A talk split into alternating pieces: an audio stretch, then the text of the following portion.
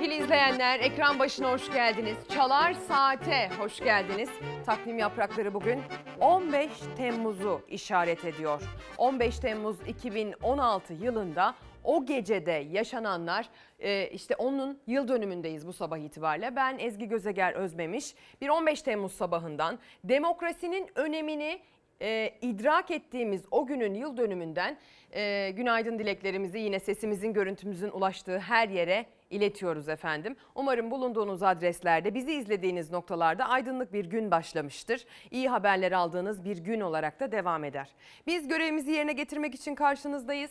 Size Türkiye'den ve dünyadan gelişmeleri aktaracağız. Haberleri aktaracağız. 15 Temmuz'a gideceğiz. 2016 yılında o hain e, darbe kalkışmasının e, yaşandığı anlara geri döneceğiz. Neler yaşanmıştı hatırlayacağız. E, o akşam, o gece görev başında olan gazeteci arkadaşlarımla birlikte onların tecrübeleriyle ve bugün gelinen noktada buradan ne kadar ders çalışıl ders çıkarıldığına dair biraz kafa çalıştırmaya gayret ederek efendim 15 Temmuz'un hakkını vermeye e, gayret edeceğiz. Ama tabii ki bahsetmemiz gereken pek çok farklı haberimiz ve gündem maddemiz de var. Okumamız gereken gazeteler de var. Datça'daki yangınla ilgili son gelişmelere, Çeşme'deki yangınla ilgili son duruma gitmeden önce isterseniz yazılı basının gündemini e, okumaya başlayalım. Bir gün gazetesinden. Bir gün gazetesi diyor ki trafodan çıkan kar hırsı yakıyor. Datça'da hektarlarca alanı küle çeviren yangının çıkış nedeni trafo. Geçen yıl 124 yangının benzer nedenlerle çıktığı belirtilen rapora göre asıl sorun kar hırsı. Çıkarılmayan dersler ormanları bir bir kül ediyor. Ege'de peş peşe çıkan yangınlar kontrol altına alınsa da sadece Datça'da 728 hektardan fazla alan kül oldu. Hurda denilerek kullanılmayan THK uçaklarının ani manevra ve dar alan kabiliyeti sayesinde söndürmede büyük rol oynadığı ileri sürüldü. Çoğu bayram tatili için gelen 3520 kişi de ev ve tesislerden tahliye edildi.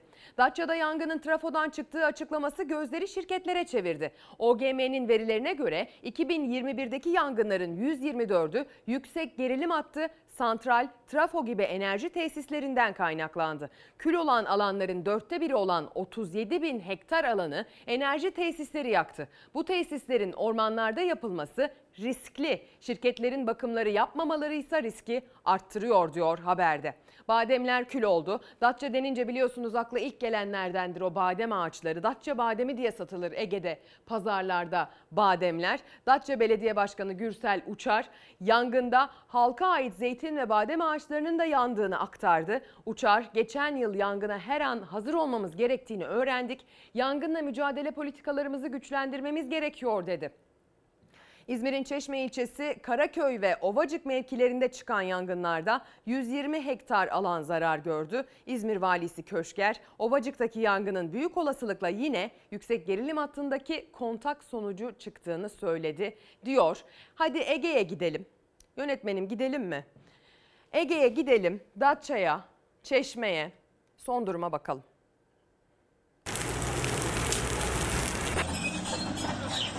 Maalesef alevler bulunduğumuz noktaya hızla yaklaşıyor. 24 saat dahi sürmeden bu yangın kontrol altına alınmış ve güzel bir çalışma geride bırakılmıştır. Yangın başladıktan 24 saat sonra geldi sevindiren açıklama. Muğla'nın Datça ilçesinde çarşamba günü öğle saatlerinde başlayan yangın dün kontrol altına alındı. 7 kişi yaralandı. 10 ev yandı, 4'ü ağır hasarlı. 300 hektarlık orman, 400 hektarlıkta tarım alanı olmak üzere toplam 700 hektar alan küle döndü. Ege'de iki ayrı noktada çıktı yangın. Alevler Muğla Datça'dan Mesudiye Mahallesi Kocadağ mevkiindeki ormanlık alandan yükseldi. Yangın ilk belirlemelere göre elektrik trafosundan çıktı. İzmir'in Çeşme ilçesinde ise önce Karaköy sonra da Ovacık mevkiinde başladı yangın. Şurada radarın altında bir beyaz duman siyahlaştı. Hayretle bakıyoruz ama bir de fırtına acayip. Karadan, havadan müdahale başladı. Datça'da şiddetli rüzgarın da etkisiyle kısa sürede yayıldı alevler. Yerleşim yerlerine kadar ulaştı. Başladı mı bu tarafa gelmeye? Neyimiz var neyimiz yok topladık. Topladığımız gibi kaçtık. Datça'da alevlerin tehdit ettiği 450 ev tedbir amaçlı tahliye edilmişti. O evlerden bazıları yandı. Köylüler arı kovanlarını bölgeden uzaklaştırdı. Onlarca küçükbaş ve büyükbaş hayvan jandarmanın yardımıyla tahliye edildi. Arı kovanları tahliye ediliyor. Alın hadi alın. Boynundan tut. Alevler Hayıtbükü'ndeki Kabaklarlı plajına kadar ilerleyince tatilciler bölgeden uzaklaştırıldı. Datça Mesudiye yolu trafiğe kapatıldı. Bu yoldan gidemeyiz zaten. Bu, bu biraz, biraz önce burası yanıyordu. Gün boyu yangına müdahale eden uçak ve helikopterler havanın kararmasıyla birlikte yere inince kara ekiplerinin sayısı arttırıldı. Marmaris yangınında envanterde olmadığı için tartışmalara neden olan gece görüşlü helikopterler ilk kez Datça yangınında kullanıldı. Gece görüş sistemine sahip iki yangın söndürme helikopteriyle alevlere müdahale edildi. Datça'da sabahın ilk ışıklarıyla birlikte havadan müdahale yeniden başladı dün. Bir İHA 12 uçak 29 helikopter görev aldı yangında ve daha önceki yangınlarda kullanılmadığı için çok tartışılan Türk Hava Kurumu'nun bir uçağı da ilk defa bu yangında görev yaptı. Alevler 24 saat geçmeden kontrol altına alındı. Cumhurbaşkanı Recep Tayyip Erdoğan yangında görev yapan ekiplerle telefonda görüştü. Gerçekten büyük bir sınav verildi. Sizlerin gayretli çalışmalarıyla hamdolsun Datça yangını söndürüldü.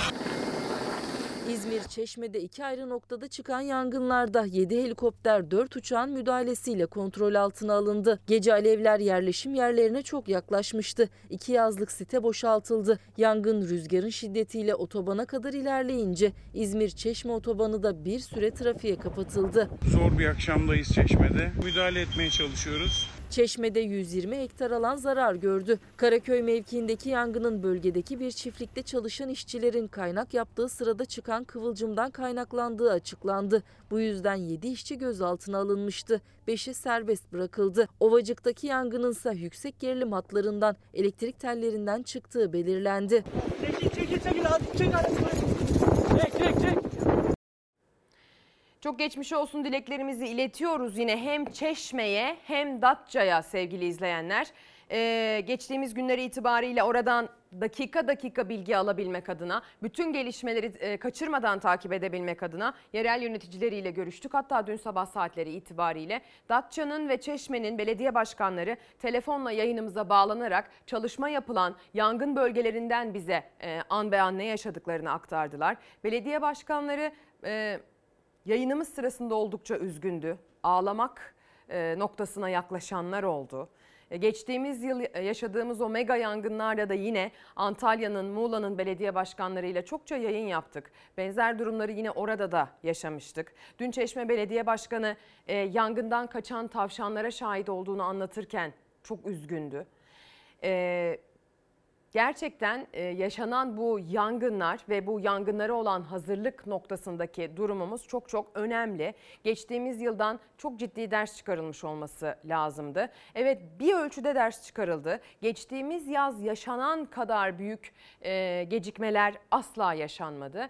Bu sene en çok tartışmaya açılacak konu, bu sene en çok konuşu- konuşulacak konu tabii ki gece görüşlü helikopter sistemleriydi aslına bakarsanız. Gece görüşlü helikopter sistemleri Çeşme'de yoktu, Datça'da vardı. Neden yetersizdi? Neden daha önce e, uçmamışlardı da ilk uçuşlarını yangında yaptılar gibi konu başlıkları e, ciddi tartışma konuları haline döndü. Umarız bir daha tartışmak zorunda kalmayız. Bir daha yangın çıkmaz ama Türkiye içinde bulunduğu coğrafyada dünyanın konumuna göre içinde bulunduğu meridyen e, paralel anlamında enlemde boylamda baktığınız zaman orman yangını riskiyle karşı karşıya maalesef. İklim krizine baktığınız zaman Türkiye yine orman yangını riskiyle karşı karşıya. Yani bazı izleyicilerimiz mesaj atıyorlar hep yazın ve tatil yörelerinde çıkıyor bu yangınlar tesadüf mü diye. Tesadüf değil. Bilimsel açıklamaları var. Ama tabii ki kötü niyetli, art niyetli, ranta yönelik e, suç işleyenler varsa arkasında ona da bakılsın. Ama bizim tedbirli olmamız orman yangını gerçeğine nasıl deprem gerçeğinden bahsediyoruz? Bu da bizim bir gerçeğimiz. Buna hazırlıklı olmamız gerekiyor. Peki bakalım hazırlıklı olmak adına Ege bölgesinde sıcaklıklar ne durumda? Rüzgar ne durumda? Bugün yine bölgede rüzgar kuvvetli esmeye devam edecek efendim. Rüzgarın kuvvetli esmesi demek çıkabilecek en ufak bir yangının büyümesi demek. O yüzden önemli. Ancak geçtiğimiz günlere kıyasladığımız zaman rüzgar e, nispeten kuvvetini düşürüyor bugün Ege'nin kıyılarında. Güneyine doğru indikçe sıcaklıklar normallerin üzerine çıkıyor. Marmara bölgesinde, İç Anadolu bölgesinde birkaç derecelik sıcaklık artışları olsa da mevsim normallerinin yakalandığından henüz bahsetmek zor. Özellikle Orta Anadolu'da geceler serin. Akşam saatlerinde bir anda düşen sıcaklıklar dolayısıyla insanlar Temmuz ayının Temmuz ayı gibi geçmediğini söylüyorlar. Ancak yurdun doğusuna gittiğimizde sıcaklıkların mevsim normallerinin de üzerinde olduğunu görüyoruz. Ee, yağışlı havadan söz etmekse sadece Doğu Karadeniz kıyıları için mümkün. O da Doğu Karadeniz kıyılarında geçtiğimiz günlere kıyasla daha hafif bir yağış olarak karşımıza çıkacak bugün. İlerleyen dakikalarda yine e, havanın durumundan bahsederiz. İsterseniz gazeteleri okuyarak devam edelim. Gazetelerde e, var hala yangının yansımaları var. Uyarmıştık yine yandık manşetini atmış bugün Cumhuriyet Gazetesi. Son yangınlarda enerji iletim hatlarından kaynaklandı. Yandaş kazansın diye başlığını atmış Cumhuriyet detaya. Tarım ve Orman Bakanı Vahit Kirişçi ve İzmir Valisi Yavuz Selim Köşker çıkan yangınlara yüksek gerilim tellerinin neden olduğunu açıkladı. Cumhuriyet, enerji iletim hatlarındaki bakımsızlığın yangınlara neden olduğunu, yandaş şirketleri korumak için üzerinin örtüldüğünü, önlem alınmazsa yeni yangınlara neden olacağını defalarca yazdı diyor Tuncay Molla Veysoğlu'nun haberinde. Çeşme Ovacık'taki yangın alanının görüntülendiğini söylüyor. Tuncay Özkan paylaştı CHP'li vekil. Ee, yangın alanının yuk- e, üstten çekilmiş kuş bakışı görüntülerini ve gördüğünüz gibi fotoğrafta da ne kadar büyük bir alan yangından etkilenip kapkara kesilmiş. Yangınlardan Beşli Çete izi, yangın vurguncuları şeklinde 6 Nisan 2022'de 10 Nisan 2022'de attığı manşetleri hatırlatıyor Cumhuriyet Gazetesi ve Ahbap'ın yard- yardımının bakanlığın 15 katı olduğunu söylüyor. Biliyorsunuz e, Sayın Bakan Yanık hemen bir e, paket açıkladı bölgeye ne kadar para göndereceklerine dair. Haluk Levent'in öncülüğünde e, işler yürüten sivil toplum kuruluşu Ahbap da bir paket açıkladı. Maalesef e, Ahbap'ın açıkladığı miktar, para miktarı bakanlığın açıkladığının yaklaşık 15 katı. Yaklaşık değil direkt 15 katı hatta sevgili izleyenler. Yangından söz etmeye devam edelim. Yangından sadece biz söz etmiyoruz ya da yangından söz ederken sadece alevdi, söndürmeydi, uçaktı değil. Bu işin siyaseti, bu işin yönetimi, tedbirlerin alınıp alınmadığı da konuşuluyor. Siyasiler, muhalefet özellikle iktidarı eleştiriyor. Yangınlarla mücadele edecek helikopterleri, uçakları envanterinize kaydettiniz mi, etmediniz mi? Gece müdahale edecek 10 helikopter alındı mı, alınmadı mı? Geceleyin görev yapabilen helikopterlerimiz de uçuşlarını gerçekleştirmiştir. Muhalefetin sorusuna bir gün sonra yangın kontrol altına alındıktan sonra yanıt verdi bakan. Gündüz süren mücadeleye ek olarak ilk kez gece de görüş özelliğine sahip iki helikopter Datça yangınına birkaç saatliğine de olsa müdahale etti. Ama o helikopterler Çeşme yangınına müdahalede görülmedi. Gece görüşlü e, helikopterlerin envanterimize gireceğini söyleyenler maalesef burada halkımızı yanılttılar. Şu an herhangi bir havada müdahale yok. Bu helikopterlerin etkinliklerini görerek yol alacağız. 10 tane envanterimizde bulunuyor olsa bile hava araçları karadaki savaşçıların işini kolaylaştıran önemli enstrümanlardır. Aslı olan arazideki, ormanın içindeki müdahale ekibidir. Türkiye'nin orman yangınları ile mücadele envanterinde artık 10 adet gece görüş özelliğine sahip helikopteri olduğunu bakan açıkladı. Ama etkinliklerini görmek zorundayız dedi. O yüzden gece görüş helikopterlerin kısıtlı olarak uçuş gerçekleştirdiklerini söyledi.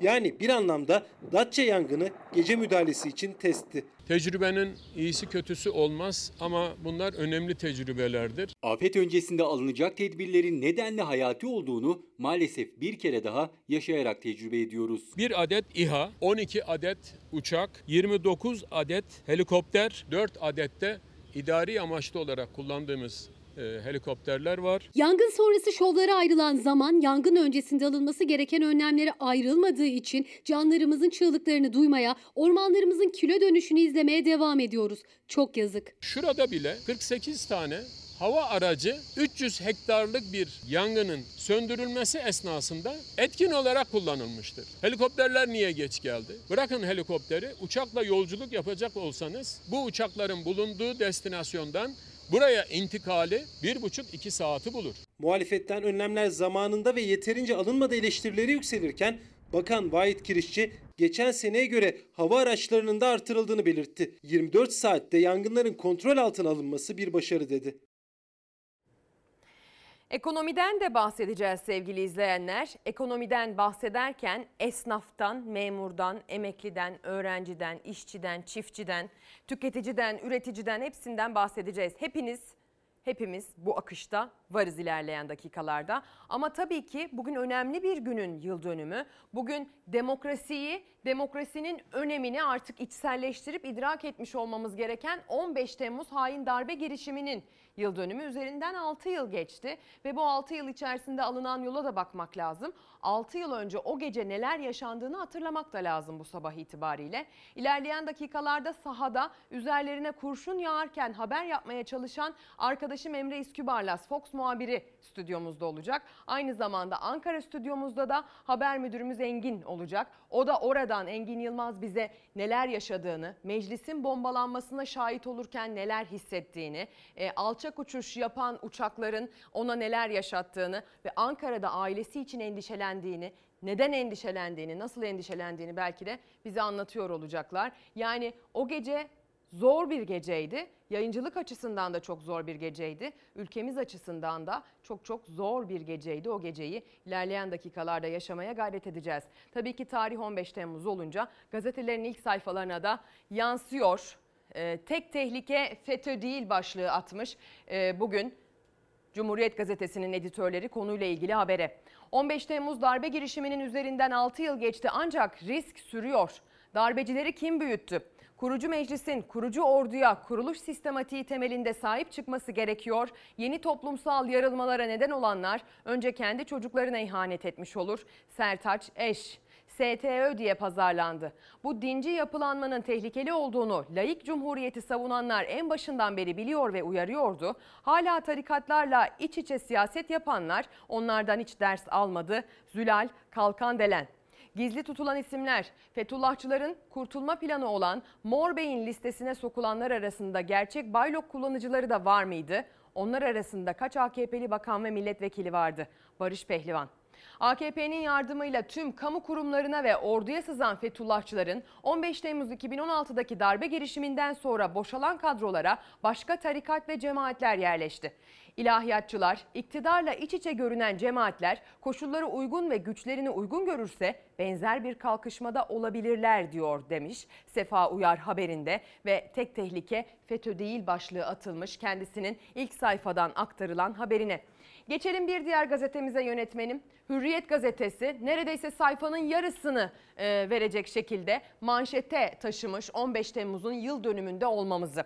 Darbeci kaybetti, demokrasi ayakta. 15 Temmuz Demokrasi ve Milli Birlik Günü diyor. Bundan tam 6 yıl önce hain darbe girişiminin karşısına dikilen Türk halkı bugün bir kez daha şehitlerini saygıyla anacak. Dünyaya bizim yolumuz demokrasi mesajını verecek. Tüm şehirlerde bugün Türkiye aşkına temasıyla 15 Temmuz 2016 gecesi verilen 251 şehit için anmalar düzenlenecek. Cumhurbaşkanı Erdoğan 17.30'da İstanbul Saraçhane Meydanı'nda 15 Temmuz Demokrasi ve Milli Birlik Günü anma programına katılacak. Ellerinde Türk bayraklarıyla alanı dolduracak olan binlerce kişiye seslenecek. Ankara'daki anma programlarına Cumhurbaşkanı Yardımcısı Fuat Oktay katılacak. Büyük meydanlara konulacak LED ekranlarda 15 Temmuz gösterimleri yapılacak. Camilerde gece yarısı salalar okunacak. Gençler demokrasi nöbeti tutacak. 15 Temmuz Demokrasi ve Milli Birlik treni yola çıktı. New York'ta da etkinlikler düzenlenecek diyor Hürriyet gazetesi manşetten unutulmaz fotoğraflarla o gece şeklinde bir başka başlık da atmış. Direnişin fitilinin ateşlendiği an halka yaylım ateşi açtılar. Tankların önünde insan duvarı, tarihin akışını değiştiren telefon, uçaklar meclisi vuruyor. Cesaretin adı Ömer Halis Demir, şehitleri kalbimize gömdük şeklinde bir liste şeklinde aslında neler yayınlayacağından bahsetmiş. Bir diğer gazeteyle devam edelim. Karar gazetesi Bugün manşete piyasaları taşımış aslına bakarsanız. Bir avuç dolar için. 2019'da başlayan rezerv satışları sonrası merkezin beli doğrulmadı. Ekonomistlerin uyarılarına karşın 128 milyar doların ardından arka kapıdan satışlar sürdü. Kuru tutmak için satılacak döviz bulmak üzere önce ihracat gelirlerine el atıldı. Ardından ticari kredilere döviz bozma şartı geldi. Şimdi de şirketlere dolar satın telefonu gitmeye başladı. Merkez Bankası'nın ihtiyat akçesi bütçeye aktarılarak harcandı. 2019 yerel seçim öncesi başlayan satışlar da rezervleri tüketti. 128 milyar doların eritilmesinin ardından süren satışların bilançosu 190 milyara dayandı. Bir yandan swap arayışları sürerken merkez 15 Nisan'da hizmet ihracatı gelirlerinin bankalara satılması halinde dövizin %40'ının alınacağını duyurdu. İki ay sonra BDDK ticari kredi kullanımlarında şirketlere fiilen döviz bozma zorunluluğu getirdi. Moody's sermaye kontrolü denilen uygulama için bankacılık sektörünün kredi kalitesine zarar verir uyarısı yaptı. BOTAŞ'ın gaz kredisi de rezervler tüketilince hazin son şeklinde yorumlandı. Dünya Gazetesi Yönetim Kurulu Başkanı Hakan Güldağ ise iş insanlarının merkezden sıkışıklığımız var dolar satın telefonu aldığını anlattı. Hadi gelin o haberimize gidelim o dolar satın şeklindeki rica telefonlarının Merkez Bankası'ndan geldiği iddia edilen rica telefonlarının e, iddiasını dinleyelim. O sözleri dinleyelim efendim ve piyasalardaki son duruma da bakalım. Döviz piyasaları kapanışa saatler kala hareketlendi. Dolar yukarı yönlü hareketle euroyu geçti. Doların küresel çapta güçlenmesi, Amerika Birleşik Devletleri'nde beklentilerin üstünde gelen enflasyon verisi, kredi derecelendirme kuruluşlarının Türkiye uyarıları, doları 17 lira 46 kuruş seviyesinin de üstüne çıkardı. Doların 18 lirayı aşarak tarihi seviyesine çıkmasının ardından 20 Aralık 2021'de kur korumalı mevduat devreye alınmıştı. Ancak buna rağmen dolar yükselişini sürdürmüş. 3 hafta önce 17 lira 54 kuruşla 20 Aralık'tan bu yana en yüksek seviyeyi görmüş. Bankacılık Düzenleme ve Denetleme Kurumu'nun döviz fazlası olan bazı şirketlere Türk lirası kredi sınırlandırması sonrası yeniden düşüşe geçerek 16 lira 3 kuruşa kadar gerilemişti. Ancak kur bu seviyelerde kalıcı olmadı. Dün piyasaların kapanışına saatler kala döviz tabelaları hareketlendi. Amerika Birleşik Devletleri'nin enflasyon verilerinin ardından dolar değer kazanarak euroyu geçti. Alış değeri 17 lira 62 kuruş olan doların satış değeri 17 lira 66 kuruşa çıktı. Ardından yeniden 17 lira 46 kuruş seviyelerine döndü. Sevgili izleyenler, e, gazeteleri okumaya devam edeceğiz. Bir gazete başlığı daha okuyalım, haberlerimizi aktaralım efendim.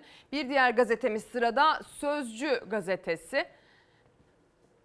Sözcü gazetesine doğru ilerliyoruz. Siz de bu sırada bize mesajlarınızı gönderebilirsiniz. Twitter ve Instagram üzerinden göndereceğiniz mesajları okumaya gayret edeceğiz. Bugünkü başlığımızda 15 Temmuz'a ithafen o hain FETÖ e, terör örgütünün hain darbe girişimine ithafen daima demokrasidir efendim. Başlıkta demokrasi vurgusu yapmayı uygun gördük bugün. Siz de uygun gördüğünüz şekilde altını doldurunuz lütfen.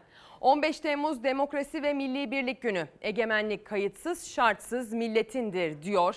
Bugün Sözcü gazetesi ilgili haberinde. Türkiye 6 yıl önce bugün demokrasi için tek yürek oldu. FETÖ'cü hainlerin 15 Temmuz 2016'daki darbe girişimini bastırdı. Bu şanlı direniş bugün anılacak diyor. Tank üzerinde Türk bayraklarıyla e, vatandaşların engel olduğu o darbe girişimini simge bir fotoğrafla aktarmış bugün Sözcü gazetesi efendim. Devam edelim bir diğer manşet daha okuyalım. Bir diğer başlık daha okuyalım Sözcü gazetesinden. Yoksulun vergisi zenginin cebine akıyor. Parasını kur korumalıya yatıranlara devlet 21 milyar lira ödedi. Daha da ödeyecek. Ayşe teyzenin, Mehmet amcanın vergisi zenginlere gidecek. İktidarın icat ettiği kur korumalı mevduatın özeti diyor bunun için gazete editörleri. Vatandaşın Vergisini Koruma Derneği Başkanı Doktor Turgay Bozoğlu vergilerin zenginlere nasıl aktarıldığını anlattı. Vergi yükü yoksullar üzerinde Her adım attığımızda vergi ödüyoruz. Enflasyon yükselince fiyatlarla birlikte halkın ödediği vergi de artıyor. Garantili projeler için yapılan ödemeler yetmezmiş gibi bir de kur korumalı mevduat çıktı. Ayşe teyzeden, Mehmet amcadan vergiyi topla, git mevduat sahibine öde. Bu kamu harcaması olmadığı için yasal değil. Yoksulun vergisi zenginin cebine akıyor diyor Erdoğan Süzer'in haberinde bugün Sözcü gazetesinde. Bir detay daha okuyalım. İstanbul'u tek adam kafasıyla yönetmiyoruz. İstanbul Büyükşehir Belediye Başkanı Ekrem İmamoğlu'nun sözlerini bugün ilgili haberin başlığına taşımış Sözcü gazetesi.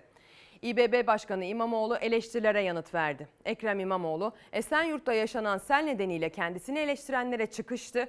İBB 3 yıldır tek adam kafasıyla yönetilmiyor. Bu gerçeği ülkeyi tek adam kafasıyla yönetmeyi alışkanlık haline getirenler anlasın demiş. Özlem Güvemli'nin haberinde aktarılmış bu. Hadi gelin İmamoğlu'na kulak verelim.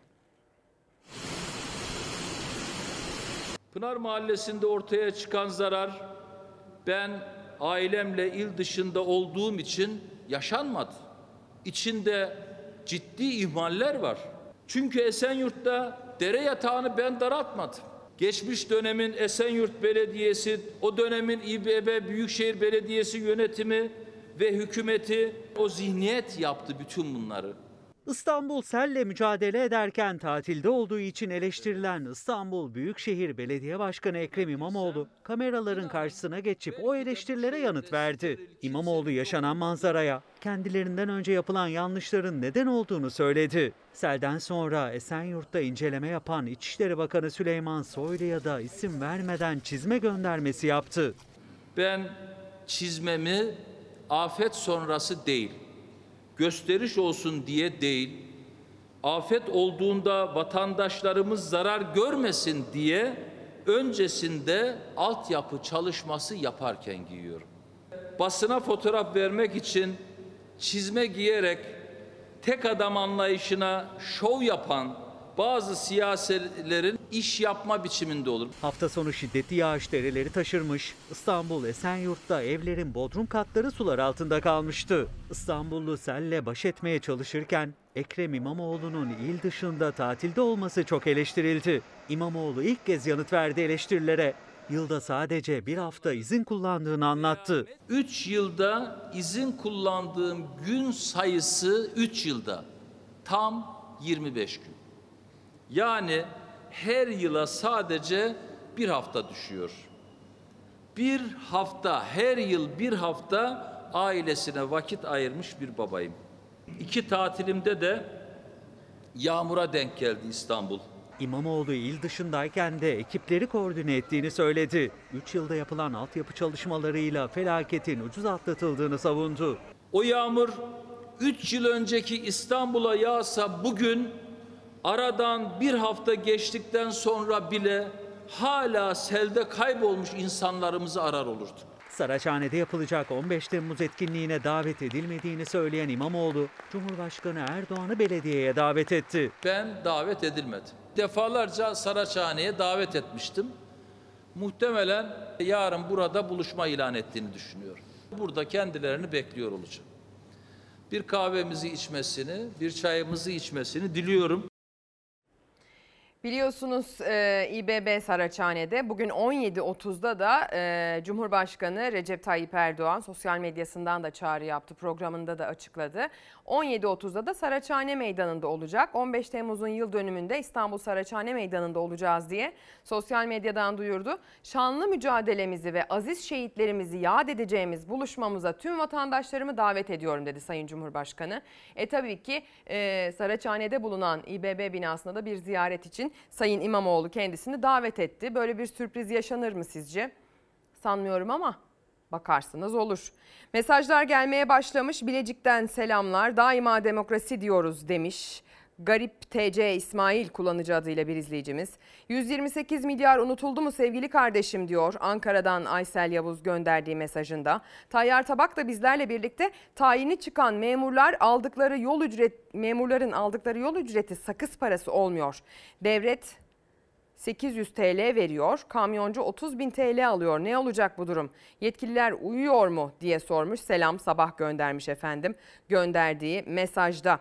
Gökduman Gülay ekran başındaki izleyicilerimizden daima demokrasi en çok ihtiyacımız olan ne mutlu Türk'üm diyene emeklinin refahı şart. Bakın en sona yine vatandaş kendine hangi noktadan dokunuyorsa bu içinde bulunduğumuz ekonomik durum oradan dem vurarak e, sürdürüyor mesajını. Ekonomimiz ne olacak? Her gün paramız değer kaybediyor diyor bir diğer izleyicimiz. Morat Mur kullanıcı adıyla göndermiş. Keşke kendi adınızı kullansanız. Devam ediyoruz bir diğer haberle. Son günlerde en çok ne konuşuyoruz?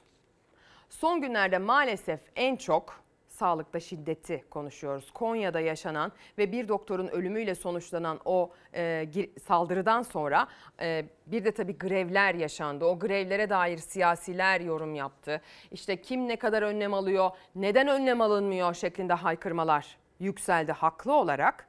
E, dolayısıyla e, bu konu çok konuşuldu, çok tartışıldı ve çözüme ulaşmadıkça, devamı geldikçe, siyasiler ve maalesef cesaretlendirici açıklamalar yaptıkça, doktorların arkasında duru, duran açıklamalardan ziyade e, cesaretlendiren, cesaretlendiren tavırlar sergiledikçe de maalesef konuşmaya devam edeceğiz. Şimdi Batman'a doğru gidiyoruz.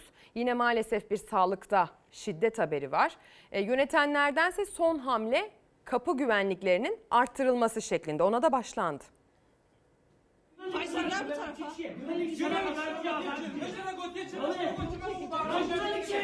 Sadece bu kısacık anda kayıtta kalabildi sağlık çalışanı. Öncesi ve sonrasında yaşananlar bilinmiyor ama görüntü açık ve net her şeyi anlatıyor. Sağlık çalışanları bir hasta yakınının öfkesinden kapıya yaslanarak korunmaya çalışıyor.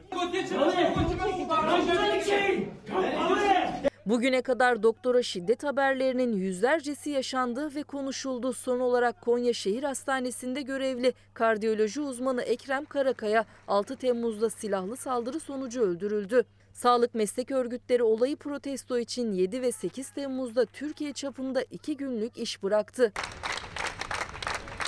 Daha Ekrem Karakaya hayattan koparılalı 7 gün olmuşken başka bir şiddet görüntüsü Batman Beşiri Devlet Hastanesi'nden geldi. İddiaya göre sağlık çalışanlarının odasına girmeye çalışan hasta yakını uyarılınca tartışma çıktı. Güvenlik görevlileri saldırganı muayene odasından çıkardı ancak arbede çıktı. Hasta yakınları sağlık çalışanının odasına zorla girmeye çalıştı. O anları bir sağlıkçı kısacık da olsa cep telefonu kamerasına kaydetti. Bu arada bir hasta yakınının parmağı kapıya sıkıştı. Müdahaleyi yine sağlık çalışanları yaptı. Kardiyoloji uzmanı Ekrem Karakaya'nın silahla öldürülmesinin ardından gündeme gelen kapı güvenlik sistemleri hastanelerde kurulmaya başlandı. Sağlık Bakanı Fahrettin Koca 24 hastanede daha yeni güvenlik uygulamasına geçildiğini duyurdu.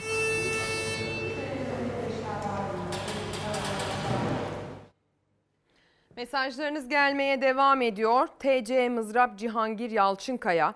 Düşünmek, yazmak, müzik, müzik yasağı, yayın yasağı, grev yasak, savunmak yasak. Kısacası yandaş değilseniz her şey yasak. Hangi demokrasi diye sormuş. Daima demokrasi dedik ya bugün başlıkta. Demokrasiyi içselleştirmiş olmak gerektiğini düşündüğümüzden. 15 Temmuz'un yıl dönümünde en çok hatırlamamız ve altını çizmemiz gerekenin demokrasi olduğunu düşündüğümüzden böyle söyledik.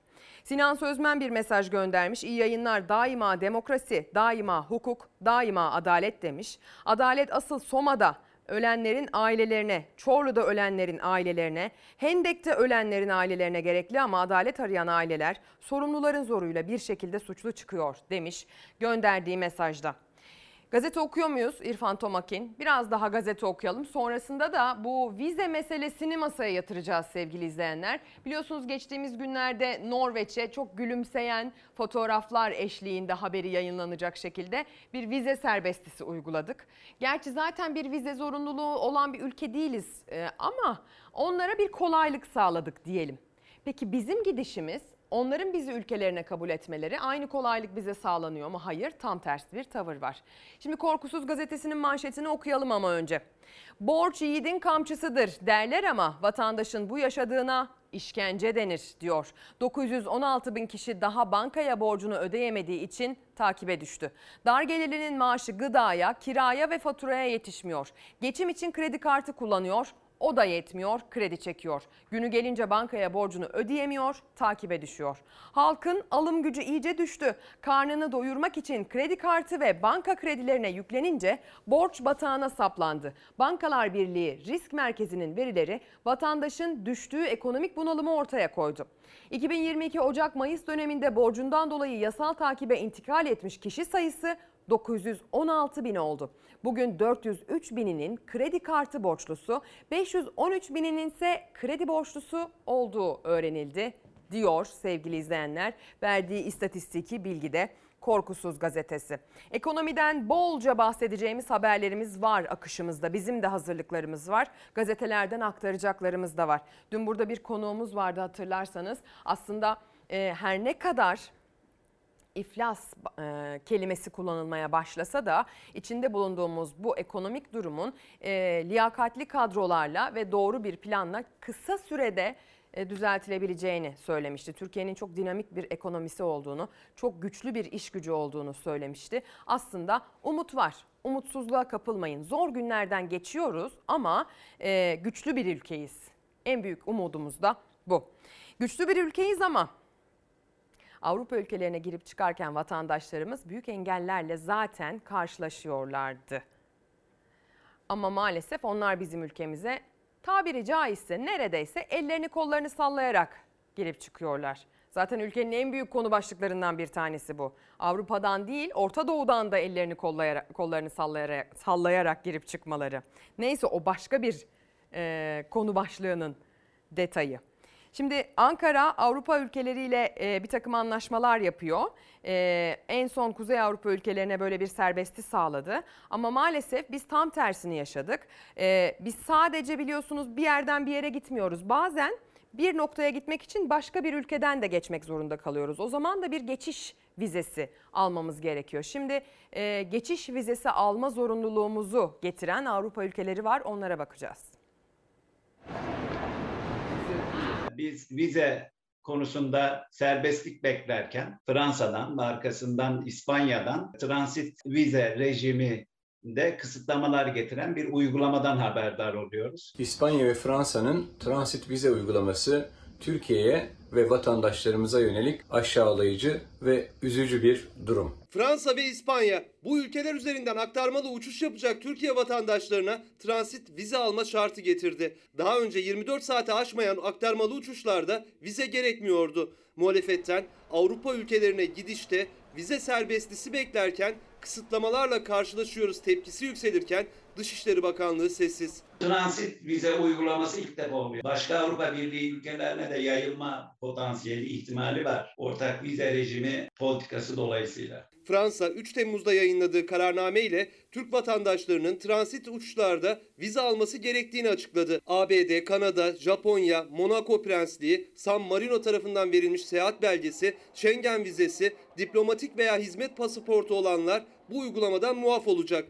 Bu şartları taşımayan Türk vatandaşları Fransa ya da İspanya'yı transit uçuş için kullanmak isterse yaklaşık 170 euro yani yaklaşık 3000 lira transit vize ücreti ödemek zorunda. İspanya uygulamayı 4 Ağustos tarihinden itibaren başlatacak. Daha bir ay önce Norveç vatandaşları Türkiye'ye gelebilsin diye pasaportsuz, vizesiz gelmelerine izin veren, sadece kimlik göstererek Türkiye'ye girişlerine izin veren bir anlaşma imzalandı. Ama bugün biz kendi vatandaşlarımızı bırakın uzun süreli kalmayı, tatil yapmayı, transit geçmek için dahi Fransa'ya, İspanya'ya gönderemiyoruz. Vize almak zorunda bırakılıyorlar. Daha bir ay önce Norveç vatandaşlarına vizesiz hatta kimlik kartıyla Türkiye'ye seyahat hakkı tanındı. Çavuşoğlu ve Norveçli Bakan'ın imzasıyla. İspanya ve Fransa'nın Türk vatandaşlarına vize kararı sonrası Dışişleri Bakanlığı'nın sessiz kalmasına da tepkili muhalefet. Bu rencide edici kararlar karşısında AKP iktidarının sessiz kalıyor olması, karşılık veremiyor olması birbiri ardına bu adımların Türkiye'ye karşı atılıyor olmasının da sonucunu yaratıyor. Türkiye-Avrupa Birliği ilişkileri durmuş vaziyette. Eğer ilişkiler zaten sağlıklı bir zeminde ilerliyor olsaydı biz şimdi vize serbestliğini konuşuyor olurduk. Ama bakın olamıyor. Fransa ve İspanya Türk vatandaşlarına transit vize uygulaması kararını neden aldı? Gerekçe açıklanmadı. Bir mesaj gelmiş izleyicimiz göndermiş. Klarnet çalan Batman yani Batman herhalde. Murat Bey, Murat Can Akgül Twitter'dan yazıp yolluyor. Yaş 23, bankalar resmen yakama yapıştı. İş kurdum, destek yok, kepenk indirdim. KYK borcumun hesaplanmasını bekliyorum. Bizim genç olarak derdimiz ülkemizi Atatürk'ün istediği gibi ileri taşımak olması gerekirken biz gerilememek için uğraşıyoruz diyor gönderdiği mesaja daima demokrasi başlığını da eklemiş. O zaman yeri gelmişken hemen söyleyelim sevgili izleyenler. Ee, Hazine ve Maliye Bakanlığı KYK borçları ile ilgili sıcak bir açıklama yaptı aslına bakarsanız. Tarihe e, randevuyu 18'ine verdi yani önümüzdeki pazartesi gününe verdi ve dedi ki KYK kredi borçları ile ilgili çalışma 18 Temmuz'da gerçekleşecek. Ee, kabine toplantısı sonrası Cumhurbaşkanı Recep Tayyip Erdoğan kamuoyuna alınan kararı duyuracak dedi. Yani KYK borçlarına bir anda biliyorsunuz e, fahiş bir zam geldi. %130'a varan zamlar uygulandı. E, öğrenciler bir anda ne olduklarını şaşırdılar. E, yani 30 bin lira 20 bin lira alan 100 bin liranın üzerinde ödeme yapmak zorunda kaldı. 80 bin lira ödeme yapmak zorunda olan var. Doktora öğrencisiyseniz ve kredi aldıysanız devletten 200 küsür bin liralar ödemek zorundasınız. E, ana muhalefet lideri ödemeyin dedi.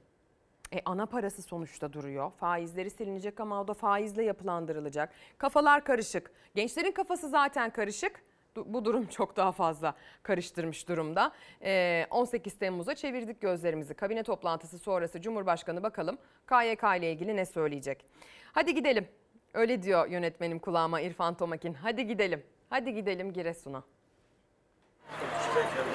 Rahatsız olmayan kimse yok. Ağzımı açıp da gezemiyorum. Kapıma çıkamıyorum ben. Biz kimse değiliz. Çöplük insanlarıyız. Bizi bu kadar hiçe saydılar. Hiçiz yani. Hiçiz. Böyle hissediyorlar çünkü ne mücadeleleri yanıt buldu ne verilen sözler tutuldu. Giresun'un Görele ilçesine bağlı Çavuşlu'da yıllardır çöp tesisiyle mücadele var. Giresun merkez ve tüm sahil beldelerinin çöpünün döküldüğü katı atık bertaraf tesisi çevresindeki köyleri yaşanmaz hale getirdi. Burada 7 mahalle var ve 7 mahallenin arkası kısmında 22 tane köy var. Zaman zaman en uzaktaki köylere dahi koku gidebiliyor buradan. Katı atık bertaraf tesisi bölge halkının itirazlarına, davalarına rağmen 2015'te faaliyete geçti. 2016'da ÇED olumsuz kararı çıktı, mühürlendi. Ama bir yıl sonra Giresun Valiliği, Çevre Şehircilik İl Müdürlüğü ÇED gerekli değildir dedi tesis için. İnşasında evler zarar gördü. Sonrasında ise çevre. Bölge halkının iddiasına göre çöp ve kirli sulara bulaştı. Bitkiler ölmeye başladı. Derya sızıyor. Derenin içinde zaten. Fındığımızın bile hayatı kaydı. Bir geçim kaynağımız fındığımız var. Onun bile hayatı kaydı. Pas vuruyor, pas vuruyor. İnanın yazın kafamızda şemsiyeyle geziyoruz martılar pislemesin diye. Biz martı nedir bilmezdik Çavuşlu'da. Dereden su içerdik. Suyumuz da güzeldi. Şimdi her şey bitti. 7 mahalle halkı da içme suyunu taşıma ile karşılıyor. Su doldurmaya Su doldurmaya geldik. Kaç tane bidon var? Bilmem 2, 4, 5, 10, 9'u. Niye buraya geldiniz? E, Kendi suyumuzu hayvanlar da içmiyor ya. Siz de dükkanınız için mi su taşıyorsunuz? Tabii tabii bunları hep dükkanıma alıyorum. Restoranda yemek yapıyoruz. Çay salonumuz var. Benim 34 tane bidonum, bidonum var. Her Allah'ın günü buraya geliyorum. Peki taşıma suyla değirmen dönüyor mu? Ha, biz döndürmeye çalışıyoruz. Ne yapalım? Yetkililerimiz bize söz verdi. Biz de umutla bekliyoruz. En yetkili isim Çevre Şehircilik Bakanı Murat Kurum 2019 yerel seçimlerine çok az süre kala Çavuşlu'yu ziyaret etti, söz verdi. Tesise bizzat gelerek ben de oradaydım. E, Çavuşlu halkı da oradaydı. Bize söz verdi. Dedi ki burası e, bu tesisin yeri değil ve rentable değil dedi. Zaten rentable da değil yani doğru da değil. İşletme maliyetleri de yüksek. Bir yıl içinde herhalde o şeyi çözeriz. Chat'tir, projesidir, onayıdır. Suyunuzu da yani çok kısa zamanda ben hallederim. Yani 3-4 aylık iş o. Yani çavuşlu bu işten tamamen kurtulmuş olur. Mı? 3 yıl geçti. Şu anda kirlilik halen devam ediyor. Çavuşlu halkı olarak biz söz verdik 2019 mali seçimlerinde belediye başkanına oyumuzu verdik, tulum çıkardık.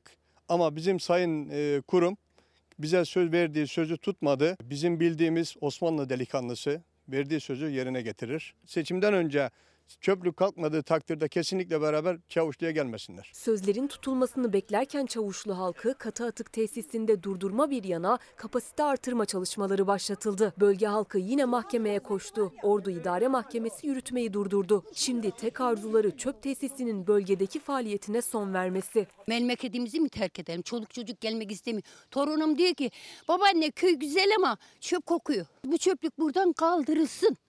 Bitsin artık yeter. Halkı bu kadar rahatsız etmiyor. Hakları yok. Ne kadar güzel anlatıyor değil mi? Mesajlar var. Hepsi iyi yayınlar demiş. Radyo programcısı Duygu Atakan da iyi yayınlar dileyenlerden iyi yayınlar diye cevap verelim. Kadir Kaya Olimpos'tan selamını eksik etmemiş. Şimdi reklam. Tekrar günaydın sevgili izleyenler. Tekrar ekran başına hoş geldiniz. Tekrar tekrar günaydın dileklerimizi yine sesimizin görüntümüzün ulaştığı her yere iletiyoruz efendim. Aydınlık bir sabaha uyanmış olmanızı yine her sabah olduğu gibi temenni ederek başlıyoruz. Az evvel izlediyseniz eğer bizi izlemeye saat 8'de başladıysanız aslında anonsunu yapmıştım. 15 Temmuz hain FETÖ darbe girişiminin 6. yıl dönümündeyiz. O geceyi hatırlayacağız. O gece neler yaşandığını hatırlayacağız ve dolayısıyla daima demokrasi başlığını atacağız bu sabaha demiştik. İşte o geceyi hatırlayacağımız zaman dilimine geldik. Yanımda muhabir arkadaşım Emre İskübarlas var. E, stüdyomuzda, Ankara stüdyomuzda haber müdürümüz Engin Yılmaz var. Onlar sahada çalışan, onlar düşen bombalara, alçak uçuş yapan uçaklara, atılan mermilere şahit olan hatta hedef olmamak için kendini saklamak zorunda kalan sahada çalışan gazeteci arkadaşlarım. Onlar neler yaşadıklarını anlatacaklar. Emre önce günaydın, hoş geldin diyeyim. Nasılsın? Günaydın, çok teşekkür ederim Ezgi. Teşekkür ediyorum, sağ olasın. Ee, bugün önemli bir gün.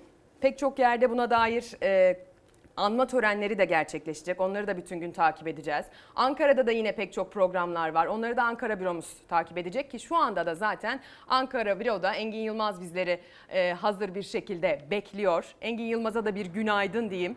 Yayınımıza hoş geldiniz Sayın Haber Müdürümüz. Günaydın, iyi yayınlar Ezgi. Teşekkür ediyorum. Ee, arkadaşlarımın da müsaadesiyle ben öncesinde o gece neler yaşandığını bir hatırlamak, hatırlatmak isterim.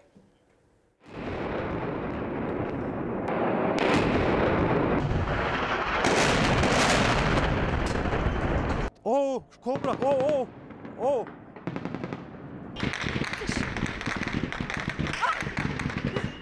Gel gel Gülşen. Şu anda kalabalığın üzerine ateş açılıyor. Yıl 2016, 15 Temmuz gecesi. Köprüler tanklarla kapatıldı, jetler alçak uçuş yaptı. Televizyon kanalları işgal edildi.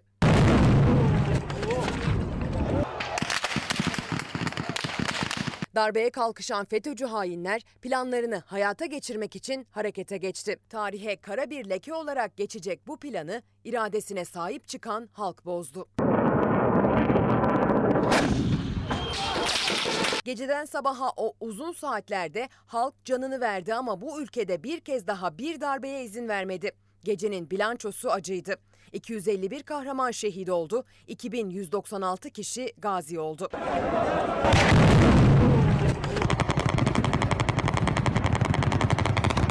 Havadan, havadan ateşler var.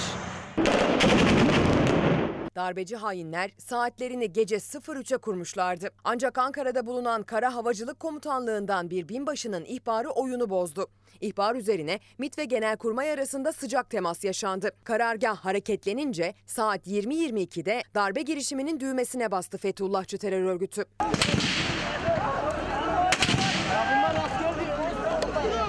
Çok geçmeden Genelkurmay karargahından silah sesleri duyulmaya başladı. Kilit noktalarda bunlar yaşanırken şaşkınlık içinde olan halk olanları anlamaya çalışıyordu.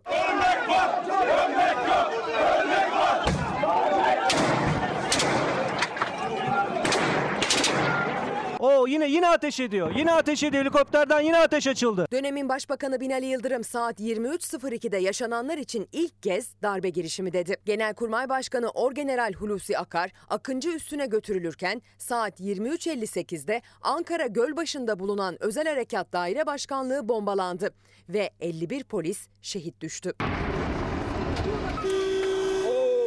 Saat 00.13'te darbeciler devletin kanalı TRT'ye girerek korsan bildiriyi zorla okuttu. Bildirinin okunmasından 10 dakika sonra Cumhurbaşkanı Erdoğan Marmaris'te kaldığı otelde cep telefonuyla bir televizyon kanalının canlı yayınına bağlanarak halkı sokağa çağırdı. İşte gecenin kırılma noktası bu çağrı oldu. Milletimizi illerimizin meydanlarına davet ediyorum. Havalimanlarına davet ediyorum. Halk akın akın kalkışmanın kilit noktalarında toplanırken acı görüntüler de ard arda gelmeye başladı. Ateşlerin sıklığı arttı. Çok yaklaştı Gülşah. Bir dakika.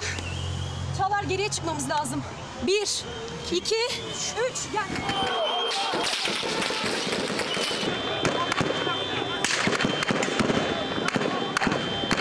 O günkü adıyla Boğaziçi Köprüsü'nde toplanan halk tankların üzerine yürüdü. Hainler elinde Türk bayrağı olan bir kişiye bile böyle silah açtı. İkisi polis, 32'si sivil, 34 kişi şehit oldu o gece köprüde. Zırhlı araçlardan askerler indi, girişe doğru ilerledi ellerinde silahlarla. Cumhurbaşkanı Erdoğan'ın sokağa çıkın çağrısından sonra binlerce insanın aktığı bir başka noktada İstanbul Atatürk Havalimanı oldu. Ne oldu? Çekiliyor. Bunların saldırı var diye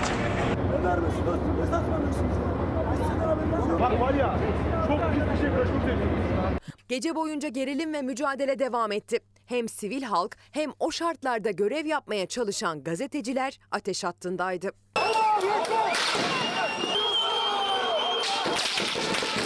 Halkla karşı karşıya olan askerlerin bazıları neyin içinde olduklarından bile habersizdi. Bazılarına tatbikat, bazılarına ise terör alarmı denilmişti.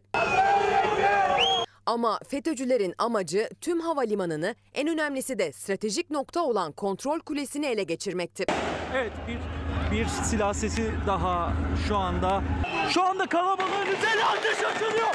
Şu anda şu anda kalabalık buraya gelmişken ateş açıldı.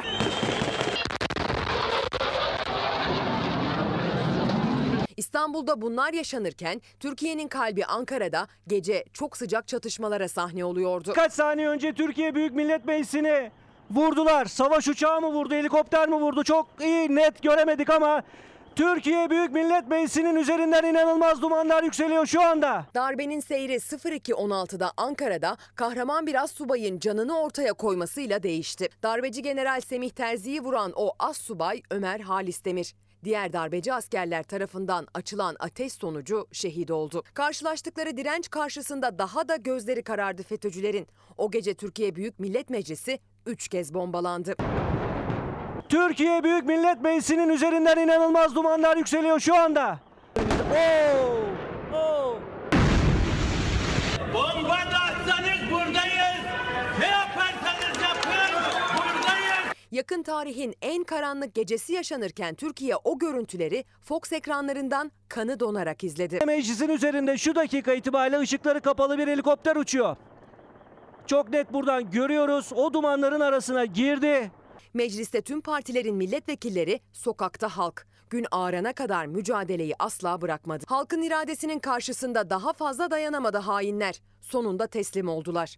6 yıl geçti üzerinden. O gece tanklarla insanları ezen, uçaklarla, helikopterlerle gözlerini kırpmadan bomba yağdıran, namlularını halka doğrultmakta hiç sakınca görmeyen, yakın tarihin en karanlık gecesini yaşatmaya çalışanlar halkın güçlü iradesine yenik düştü. Yakın tarihimizin belki de en karanlık gecesini yaşatmaktı amaçları ama tanklarla indikleri sokaklarda müthiş bir halk iradesiyle karşı karşıya geldiler hain FETÖ'cüler ve o teröristler amaçlarına ulaşamadılar. Türkiye demokrasi dedi. Biz de bugün demokrasinin altını çizelim istiyoruz. Stüdyodaki arkadaşım Emre İskübarlas Atatürk Havalimanı'ndaydı kameramanıyla birlikte. Canlarını ortaya koydular. Canlarını o açılan ateşten korumak için yere yatmak zorunda kaldılar. Benzer şekilde haber müdürümüz Engin Yılmaz Ankara bürodaydı. Fox'un Ankara bürosu meclise çok yakın bir noktada. Ertesi gün meclise yakın noktalarda alçak uçuş yapan uçaklar ve hatta bombalamalar dolayısıyla savrulan şarapnel parça- parçaları nedeniyle e, ses hızını geçen uçak nedeniyle pek çok cam kırıldı. Pek çok etrafa saçılan e, şarapnelin yaralanma riski oluşturduğu söylendi. Onlar da canlarını ortaya koydular. Şimdi onlardan ne yaşadıklarını dinlemek istiyorum. Stüdyodan başlayarak, Emre'den başlayarak Atatürk Havalimanı'na çok yakın bir noktada yaşadığını biliyorum. İlk haberi aldığında seni ilk yönlendirdikleri yer Fox Haber Merkezi'nden orası oldu. Atatürk Havalimanı o zaman aktif bir havalimanıydı, kullanılıyordu. Ve onların da amacı havalimanını durdurmak, ele geçirmek, kuleyi ele geçirmekti. Ee, sen orada neler yaşadın, nelerle karşılaştın? Ee, korktun mu, endişelendin mi kendin için, ailen için, ülken için merak ediyorum. Ezgi istersen şöyle bir giriş yapayım. Şimdi görüntüleri izlerken izleyicilerimiz de hak verecektir. İnsan gerçekten çok garip oluyor. Şimdi bana soracak olursan meslek hayatının en zor ve en uzun gecesi hangi geceydi dersen kesinlikle e, 15 Temmuz gecesiydi.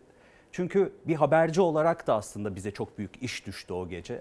Biz o, ge- o güne dönelim istersen. E, çok yine yoğun bir gündü. E, haberlerimizi tamamladık. E, haberlerimizi yayınladık ardından eve gittik. Ana haber bitti. Ana haber bitti eve gittik. Oğlum Barlas 1 yaşında. Tabii eve gidince e, oğlumla ilgilenmeye başladım. O sırada tabii garip fotoğraflar geliyor. İşte köprünün e, kapatıldığına dair, tankların olduğuna dair. Herkes gibi biz de ne olduğunu anlamaya çalışıyoruz. E, saatler 21'i gösterdiğinde tabii e, istihbarat şefim Fersun Yelken beni aradı. Hani garip şeyler oluyor bir bakmamız lazım, araştırmamız lazım dedi. Ve ben evden çıktım. Oturduğum yer Atatürk Havali- Havalimanı'na e, otomobille 5 dakik 5 dakikalık bir mesafe. E, havalimanına gitmek için yola çıktığımda Basın Ekspres yolunda e, ilk kez öyle bir manzara gördüm. Yanımda 8-9 tank, üstünde asker, askerlerin elinde silah. Onlar ilerliyor Basın Ekspres yolundan. Tabii haberci refleksiyle cep telefonumla onları çekmeye çalıştım ama sert bir bakışla telefonu indirmek zorunda kaldım. Ardından ilk ulaşacağım yer Atatürk Havalimanı'ydı. Gittiğimde yollar kapatılmıştı. Askerler tanklarla, zırhlı araçlarla Atatürk Havalimanı'nı kapatmışlardı o giriş yolunu. Tabii ne olduğunu anlamaya çalıştık. Ne oluyor derken bizi uzaklaştırdılar. Şimdi ben şimdi muhabir kameramanla çalışır ama ne yazık ki sabah 5'e kadar ben kameramansız çalışmak zorunda kaldım. Çünkü o hengamede kameramanın bana ulaşamadı. Evet. Tabii burada iş şöyle bana düştü. Cep telefonumla hem o anları görüntülemeye çalıştım hem de yarım saatte bir izleyicilerimize o anları aktarabilmek için cep telefonuyla bağlantı yaptım. Şarjı idareli kullanmam lazım, bataryayı. Bir yandan sürekli devam eden, tansiyonu yükselen olaylar. Hatta şöyle izleyicilerimiz de görecektir. Orada benim bir bağırma efektim var. Evet benim tüylerim diken diken oluyor her Şimdi- duyduğumda. Aslında şimdi belki de garip gelebilir niye o kadar bağırıyor ama şimdi askerliğimi de yaptığım için şimdi şöyle örnek vereyim. E, gittikçe tansiyon yükselirken Atatürk Havalimanı'nın girişini bilirsiniz. Hı O hı. araçların girdiği nokta. Orada bir tank, tankın üstünde de elinde G3 adı verilen o e, uzun namlulu silahla, tüfekle e, kalabalığa ateş eden bir e, darbeci askeri düşünün. Şimdi yapmanız gereken ya da yapacağınız tek şey kalabalığın içindeyim. Haber yapmaya çalışıyorum, ayakta kalmaya çalışıyorum. Yapacağım tek şey yere yatmaktı. O yeşil alana, havalimanının önündeki o yeşil alana yatmaktı. Korktum mu dedin? Tabii ki korktum. Tabii ki. Şimdi şöyle bir psikoloji. Ee, oğlum çok küçük, evim oraya çok yakın. İşte e, F-16'ların o sonik uçuşu, patlamaları.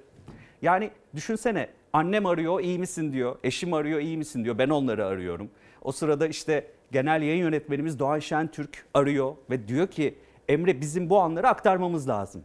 Çünkü bizim diyorum ya çok gerçekten garip bir tecrübeydi. Bir haberci olarak e, hem ayakta kalmaya çalışıyorsunuz hem de o demokrasi mücadelesini hem de o kara geceyi hem de o yaşananları izleyicilere aktarmaya çalışıyorsunuz.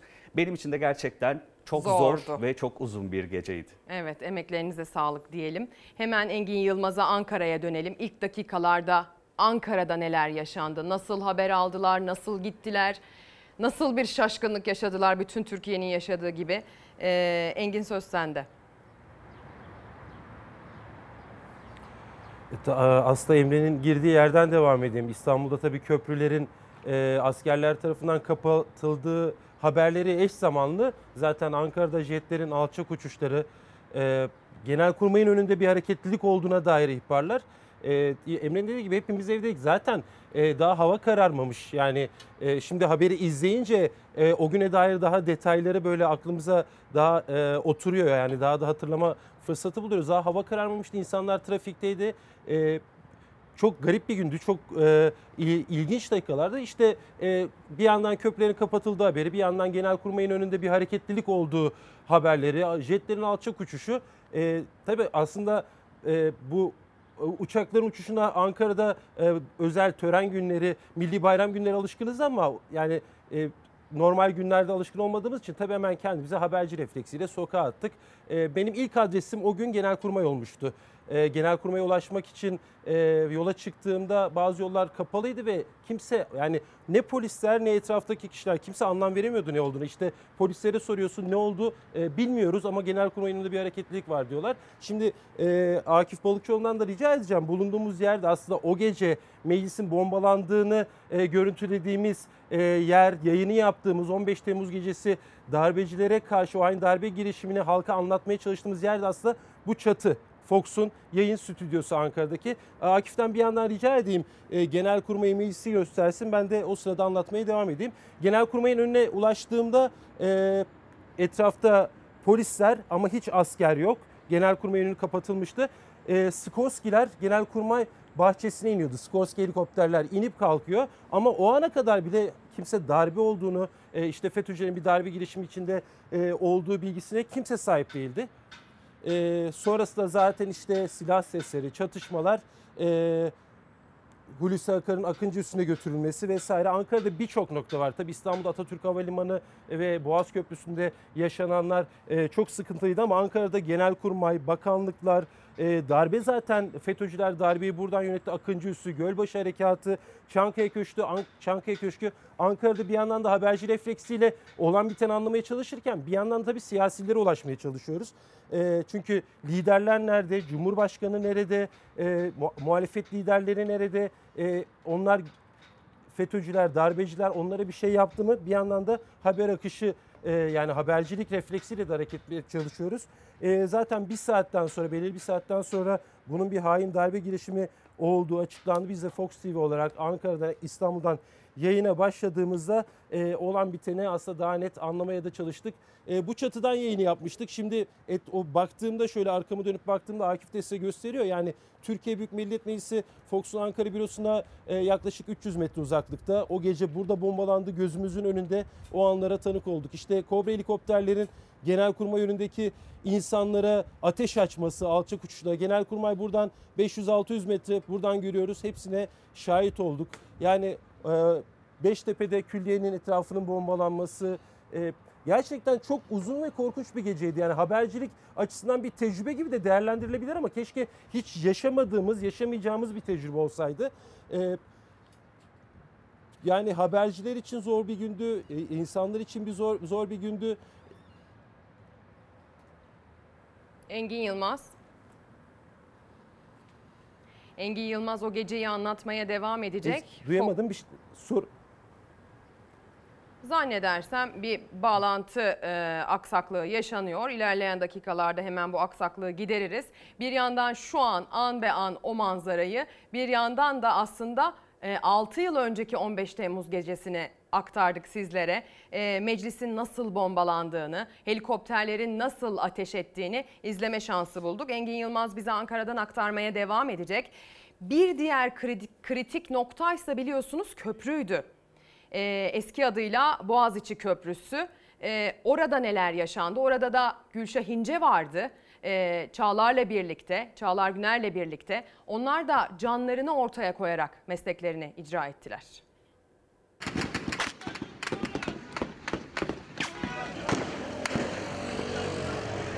Ateşlerin sıklığı arttı. Çok yaklaştı Gülşah. Bir dakika. Çağlar geriye çıkmamız lazım. Bir, iki, üç. Gel. Yusuf! Yusuf! 15 Temmuz'da başta İstanbul, tüm Türkiye köprüdeki tanklarla haberdar oldu hain darbe girişiminden. İki yakanın bağlantısı kesildi. Darbecilere karşı direnişin resmi de o köprüde çizildi. Boğaziçi Köprüsü'ne o kara geceden sonra 15 Temmuz Şehitler Köprüsü adı verildi. Hattımızın bu istikametteki son istasyonudur.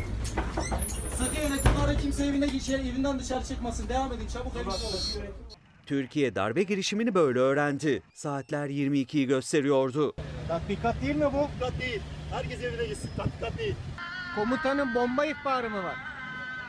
Silahlı kuvvetler yönetime koydu.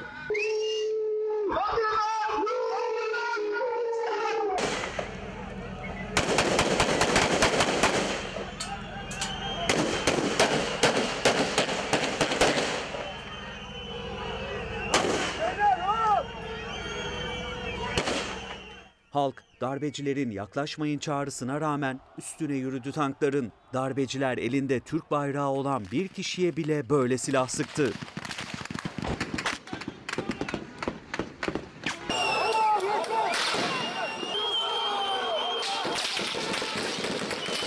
Büyük bir kalabalık askerin olduğu noktanın tam karşısından giriş yaptı. Onların bulunduğu noktaya doğru ilerliyorlar. Hatta saatlerdir yapılmayan metrobüs seferleri vardı. Metrobüslerle geliyor o kalabalık.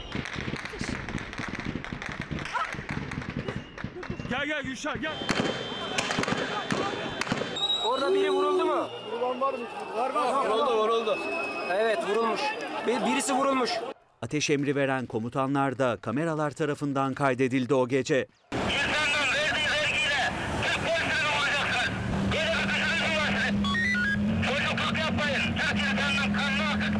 Mermiler yetmedi, top attılar köprüde direnenlerin üzerine.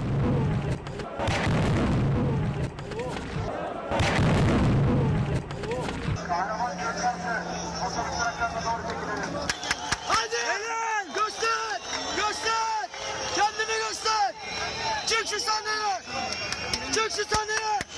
Boğaziçi Köprüsü'nde saatlerce sürdü bu anlar. Hem karadan hem de havadan mermi yağdı. Havadan, havadan ateşler var. Sadece Boğaziçi Köprüsü'nde 32 sivil ve 2 polis şehit oldu. O gece köprüde Cumhurbaşkanı Erdoğan da dava arkadaşını reklamcı Erol Olçok'u kaybetti. Onunla birlikte 16 yaşındaki oğlu Abdullah Tayyip de şehit düştü.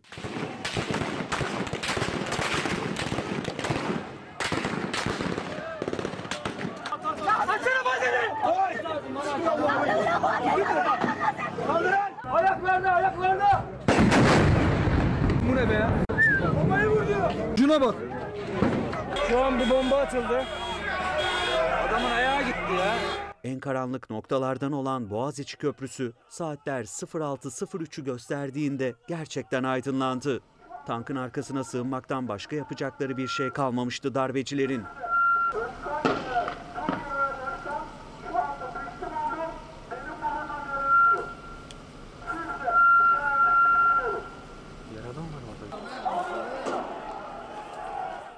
Üniformalarını çıkarıp böyle teslim oldular.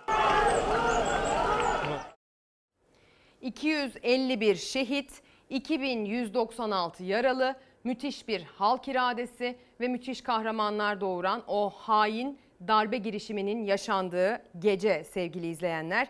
Ee, kritik noktalardan Engin Yılmaz bahsetti. Birazdan döneceğiz kendisine. Gölbaşı dedi çok kritik bir noktaydı. Meclis tabii ki kendi başına başlı başına çok kritik bir noktaydı.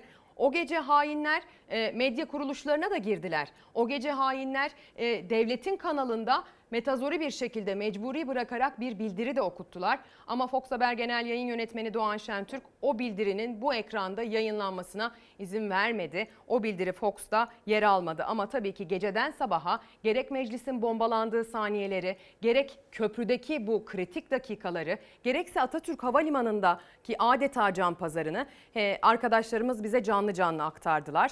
E, sonunda bir de senin orada olduğun dakikalarda Cumhurbaşkanı da Atatürk Havalimanı'na geldi. Orada o anlarda neler yaşandı Emre? Atatürk Havalimanı aslında neden önemliydi? Onun yanıtı stratejik önemi. Çünkü Tabii. darbeci askerler kuleyi de kontrol altına almak istediler. Yani giriş çıkış, çıkışları kontrol altına almak istediler. Dedim ya gittikçe orada tansiyon yükseliyordu. Çünkü orada ne yazık ki biraz önce bahsettiğimiz o e, ateş açıldıktan sonra e, iki şehit verildi. E, tüm şehitlerimize de rahmet dileyelim. Rahmet dileyelim. E, yani dediğim gibi orada her dileyelim. dakika orada bir tansiyon yükseldi. E, saatler 03'ü gösterdiğinde bizler haber aldık. Cumhurbaşkanı Erdoğan'ın uçağı gelecek diye ama şöyle söyleyeyim Ezgi e, aslında hiçbir zaman girmemizin mümkün olmadığı o pistlerde insanlar geziyordu. Hem işte askerler de oradaydı, işte o askerlere direnen e, siviller de oradaydı. Yani pistte insanların gezdiğini hatta biz de piste girdik, görüntüledik. E, ardından e, 03 gibi Cumhurbaşkanı Erdoğan'ı taşıyan uçak Atatürk Havalimanı'na indi. E, pist tabii karartıldı. Cumhurbaşkanı Erdoğan da her zaman e, geldiği gibi konuk evine girdi. Konuk evinin e, çevresinde hatta o sırada şuna şahit olduk. Gerçekten çok yakından, e, çok alçak uçuş yapan F-16'ları gözlerimizle gördük. Hatta inanın kulakları sağır eden o patlamalar, o sonik patlamalara e, şahitlik ettik. Cumhurbaşkanı Erdoğan devlet konuk evine geldikten sonra tabii kalabalık orada çok yoğunlaştı. E, darbeci askerler orayı o direnişin ardından terk etmek zorunda kaldı. Askerler gittikten sonra kalabalık iyice birikti ve aslında çok önemli bir mesajı Cumhurbaşkanı Erdoğan da Atatürk Havalimanı'ndan vermiş oldu. Hatta hatırlarsınız konuk evinin önüne çıktı, kalabalığa seslendi. Hı hı. Ee, aslında tüm Türkiye'de Cumhurbaşkanı Erdoğan'dan öğrenmiş oldu ilk açıklamasını. Atatürk Havalimanı işte bu yüzden önemliydi onlar için ama dediğimiz gibi İstanbul'da e, köprüden sonra aslında bu gecenin sembollerinden biri olmuştu. Gerçekten öyle. E, aktardıkların yani bizi oraya götürüyor ve bunu düşündükçe dahi insanın tüyleri diken diken oluyor. Hain bir darbe girişimi, bir terör örgütü, e, karşısında müthiş bir halk direnişi. Şimdi bir de Ankara'ya e, dönelim isterseniz Engin Yılmaz, Yılmaz'a. E, kendisi Gölbaşı dedi, meclis dedi, çok kritik noktalardan bahsetti. Onlar da geceden sabaha Türkiye'nin kilitlendiği bir yayın gerçekleştirdiler. Şu anda bulunduğu noktadan kendisine kaldığı yerden devam etmesi için sözü bırakmak istiyorum. Engin Yılmaz söz sende.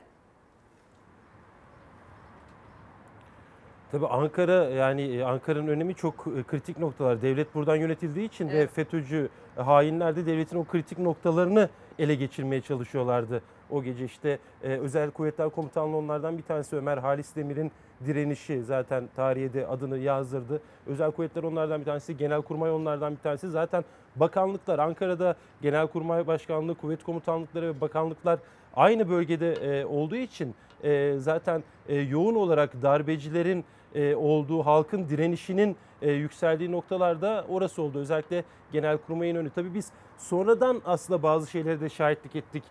İşte o darbeci askerlerin Genelkurmay'a girişi özel kuvvetlerden gelen darbeci askerlerin işte Hulusi Akar'ın ve komutanların derdest edilmesi, Akıncı üstüne götürülmeleri, darbenin Akıncı üstünden yönetildiği, e, orada sivil imamların, FETÖ'cü imamların dahi olduğu Adil Öksüz ki onlardan bir tanesi e, Firari. Oradan darbe yönettikleri tabii bunlar e, gecenin ilerleyen saatlerinde e, zamanla öğrendiğimiz detaylardı ve e, o bu darbe girişimin korkunç boyutunu da aslında bu detaylar bize e, zamanla e, anlattı. Tabii e, şimdi e, o geceye dair haberci olmak e, şu açıdan zor. Bir yandan tabii insani kaygılarınız var.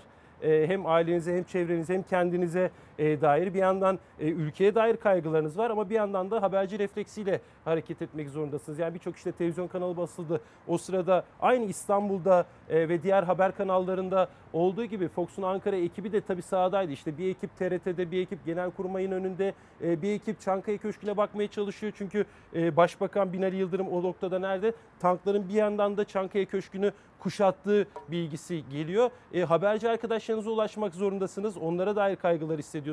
Ama bir yandan da o haberci refleksiyle e, yayını da sürdürmek zorundasınız ki Fox TV o gece zaten 15 Temmuz gecesi yayıncılık tarihine adını altın harflerle e, yazdırdı. Hem e, yayınıyla hem sahadaki ekibiyle. İşte mesela benim o geceye dair en büyük... E, yani neler olup bitecek, nasıl olacak, nasıl bir sabah uyanacağız dediğim dakikalarda meclisin bombalanmasıyla ki yani çıplak gözle gördüm. O sırada e, burada çatıda yayın devam ediyor. Biz bir yandan akışı sürdürmeye çalışıyoruz. Şöyle camdan dışarı bakıyordum e, Fox'un Ankara bürosundan meclise doğru.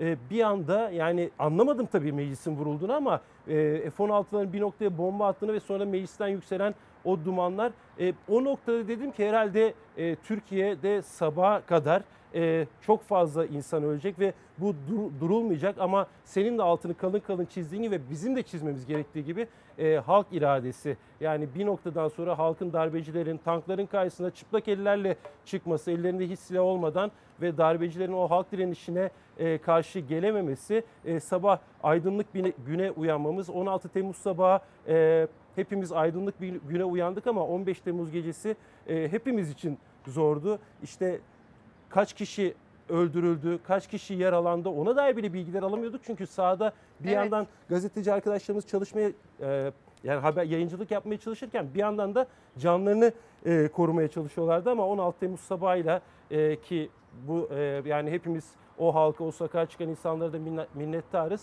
E, zor bir yayın gecesiydi. Hepimiz için zor bir habercilikti.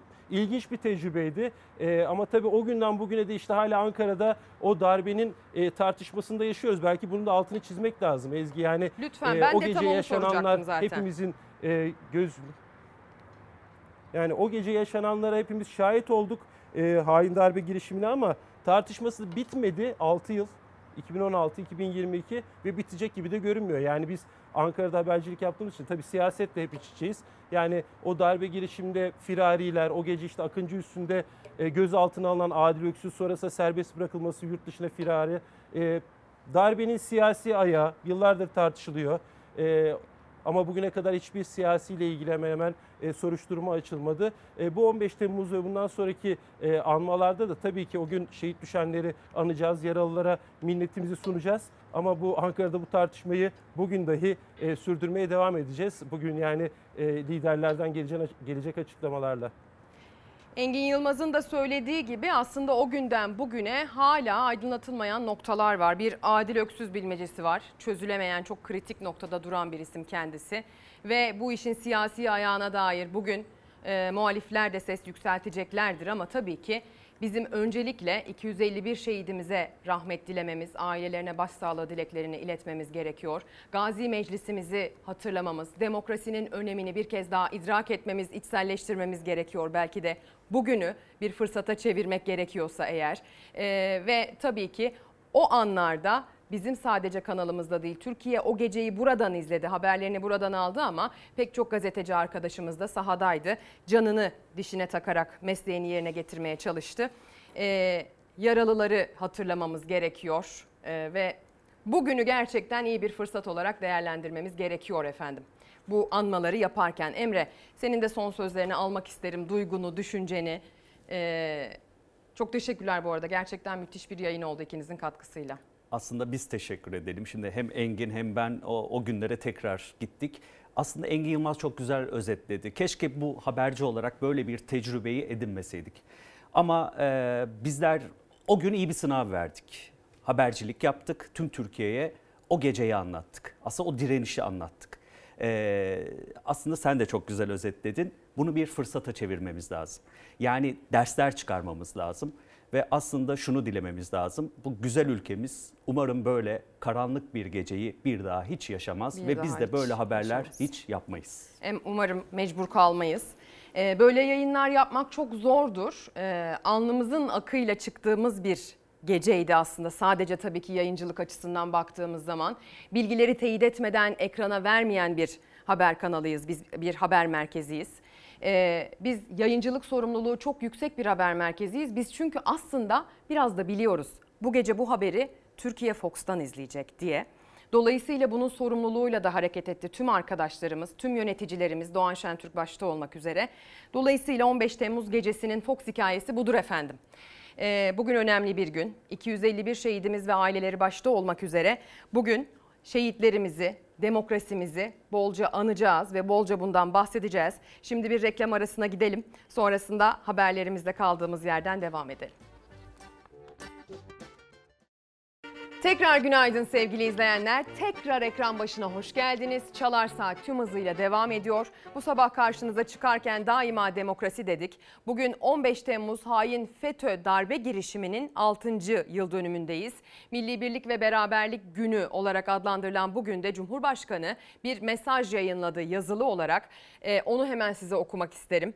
Devlet ve millet olarak yılmadan, yıkılmadan omuz omuza ortaya koyduğumuz şanlı direnişle İşgalcilere geçit vermedik. Kutlu bir zafere daha eriştik. O gece derin bir basiret ve büyük bir kahramanlıkla vatanına, bayrağına, bağımsızlığına ve iradesine sahip çıkan milletimin her bir ferdini selamlıyorum. Tüm şehitlerimizi rahmetle anıyor. Gazilerimize sağlık ve afiyet diliyorum. 15 Temmuz ruhunu yaşatacak Türkiye aşkına durmadan çalışmaya devam edeceğiz diyor. Recep Tayyip Erdoğan Sayın Cumhurbaşkanı yayınladığı son mesajda son bu mesaj bazı gazetelerde yazılı olarak yer aldı. Bazı internet haber sitelerinde sevgili izleyenler e, bunu okuyacaksınız.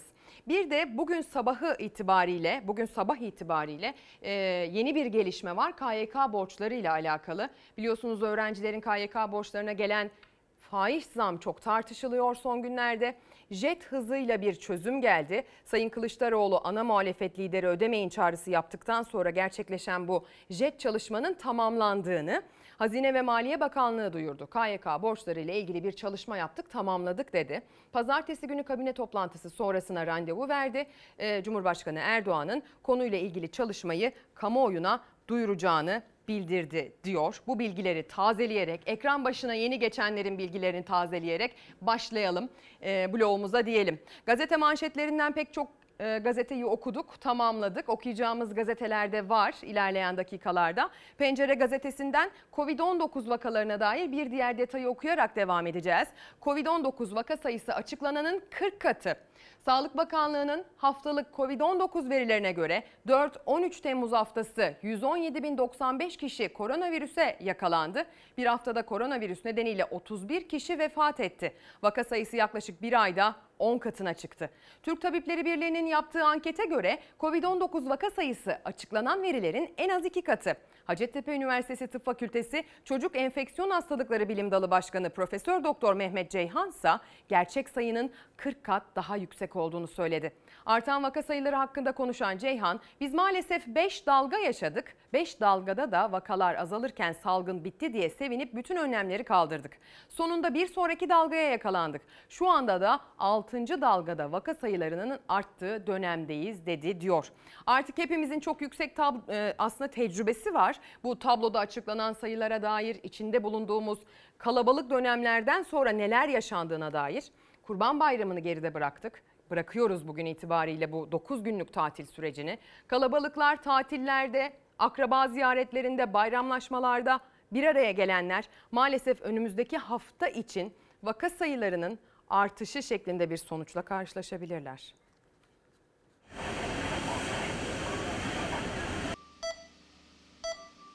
çok daha kolay bir biçimde insandan insana geçiş sağlamış durumda. Artık virüs öyle e, bir mutasyona uğradı ki e, o bulaş zincirini çok çabuk atlayabiliyor. Çok e, kısa bir sürede karşıdaki insana geçebiliyor. Koronavirüs artık eskisinden de hızlı bulaşıyor. Virüsü taşıyan kişinin sadece yanından geçmek bile hastalanmaya neden olabiliyor. Bulaşma hızını açıklanan haftalık koronavirüs tablosu da gösterdi. 4-10 Temmuz'da vaka sayısı bir önceki haftaya göre iki kattan fazla arttı. 117.095 yeni vaka tespit edildi. Bu da günlük 17 bine yakın vaka demek. Son bir haftada 31 kişi ise hayatını kaybetti. Ama uzmanlara göre bayramdan sonra vaka sayıları daha da artabilir. Korunma önlemleri de ortadan kalktı. İnsan hareketliliğinin artışıyla bile zaten virüsün e, yayılma hızı da yüksek olduğundan dolayı çok hızlı yayılacaktı. Ama bir taraftan da insanlar artık eskisi gibi korunmamaya da başladılar. Vaka sayısı zaten son bir aydır hızlı bir yükselişteydi. İlk olarak Mayıs ayı sonunda açıklanmaya başlamıştı haftalık vaka sayısı. O zaman 7 binlerdeydi. Bir ayda vaka sayısı 16 kat arttı. Bir önceki haftaya göre bile artış 2 kattan fazla. Üstelik hastalığın ağır seyretme riski de artık daha yüksek. Hastaneye yatışlar başladı, yoğun bakımlara yatışlar başladı. Bu da bizim bizi sıkıntılı bir sürece doğru götürüyor gibi görünüyor. Hayatını kaybedenlerin sayısı da düşmüştü. İlk son haftalık tabloda 30'u aştı. Geçen hafta 25 kişi hayatını kaybederken bu hafta sayı 31'e yükseldi. Enfeksiyon hastalıkları uzmanı Profesör Doktor Bülent Ertuğrul tedbir şart dedi. Çünkü yeni varyant antikorlara dirençli. Yani hastalığı geçiren kısa sürede yeniden hastalanabiliyor. Maske, mesafe ve aşı hala en etkili korunma yöntemi. İnsanlara tekrar maske takın, kapalı alanlarda, toplu taşım araçlarında maskenizi çıkartmayın. Hatta öyle ki açık alanda bile eğer kalabalık bir ortam içerisine giriyorsanız e, maskeyle kendinizi koruyun dememiz bile bir şey ifade etmiyor insanlar e, için. E, çünkü maskesini kullanmayan, buna dikkat etmeyen toplumsal kesim var. Toplumsal bir konu bu. Kişisel olarak düşünmemek lazım. Ben aşı oluyorum. Herkese faydası dokunsun istiyorum. Onun için herkes olsun. Bir an önce yenelim bunu. Ben e, bugün eşim, annem ve 13 yaşında oğlumla birlikte gelip dördüncü doz aşımı oldum. E, herkesin aşısını kesinlikle yaptırmasını tavsiye ediyorum. Aşılamada da hatırlatma dozu açıldı. Öncelikle 50 yaş üstü ve kronik hastalar hızlıca aşılanmalı uzmanlara göre. Bugüne kadar toplam 148 milyon 117 bin 265 doz aşı uygulandı. Sağlık Bakanı mecburen e, yeniden açtık e, demek zorunda kaldı. Halbuki hiç kapatılmamalıydı. Yani insanlar zamanı geldiğinde gidip aşılarını olabilmelilerdi. Daima demokrasi başlığı altına mesajlar gönderiyorsunuz. Koronavirüse e, yakalandığını, virüs kaptığını söyleyen izleyicilerimiz de ekran başında. E, bu haberden hemen dönmüşken bu vesileyle onlara geçmiş olsun dileklerimizi de iletelim.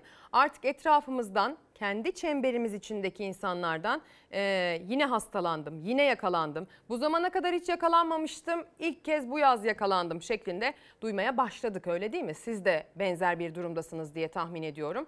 O yüzden kalabalıklarda çok dikkatli olmakta fayda var. Artık uzmanlar daha da bulaşıcı olduğunu söylüyor. Hani açık havaya güveniyoruz ya, yan yana geçerken açık havada dahi insanlar bu virüsü birbirlerine bulaştırabilir şeklinde yorumlanıyor. İçinde bulunduğumuz bu süreç 6. dalga diye adlandırılıyor. Her bayram birleşmesinde, her ta- toplu tatil döneminde, herkesin bir arada olduğu zamanlarda, geçtiğimiz zamanlarda yaşadık. Sonrasında vakalar çok artıyor. Önümüzdeki hafta dolayısıyla kritiktir efendim. Açıklanacak tabloda, e, sizin sağlığınızda, ülkenin pandemi anlamındaki e, durumu da kritiktir. Takip edeceğiz. Gazete manşetlerini de takip edeceğiz. Yeni Çağ gazetesiyle devam edelim. Gazete manşetten e, Ege'yi vermiş yangınlarıyla birlikte. Kahreden bu kıyıma artık dur denilsin. Bir yandan yangınlar, diğer yandan kesilip ranta açılan alanlar, iktidarın verdiği madencilik izinleri, sık ağaçlarla kaplı yerlerin orman vasfının kaldırılması, buralara oteller, villalar yapılması, ülkenin geleceği ormanları hızla yok ediliyor diyor Yeni Çağ. 2021'de 130 bin hektarlık alan orman yandı. Ormanlarımız küle dönerken THK'nın söndürme uçakları hangarlarda tutuldu. Ormanlar sadece yangınlar nedeniyle değil, rantçı politikalar nedeniyle de tehdit altında. Başkanlık sistemi döneminde orman alanlarının işgali de arttı. 2020'de 22.706 dekarlık orman alanı e, kanunlara aykırı olarak imara açıldı. İşgal edilen ormanlık alanlara oteller, villalar, dinlenme tesisleri açıldı. 2020 yılında 67.972 hektarlık orman alanının yangın ve maden enerji tesisleri için verilen izinler nedeniyle yok edildiğini söylüyor gazete. 2019 yılında 16.413 hektar, 2020 yılında 4, e, 47 bin hektarlık orman alanı maden ve enerji tesislerine tahsis edildi. Yeni e, izinlerinde sırada olduğu belirtiliyor diyor ve ciğerlerimiz yandı başlığı altında Marmaris'teki orman yangınını hatırlatarak Çeşme ve Datça'daki orman yangınlarından bahsediyor Yeni Çağ gazetesi. Biz de sabahın erken saatlerinde konuyla ilgili bilgileri güncelleyerek size aktarmıştık.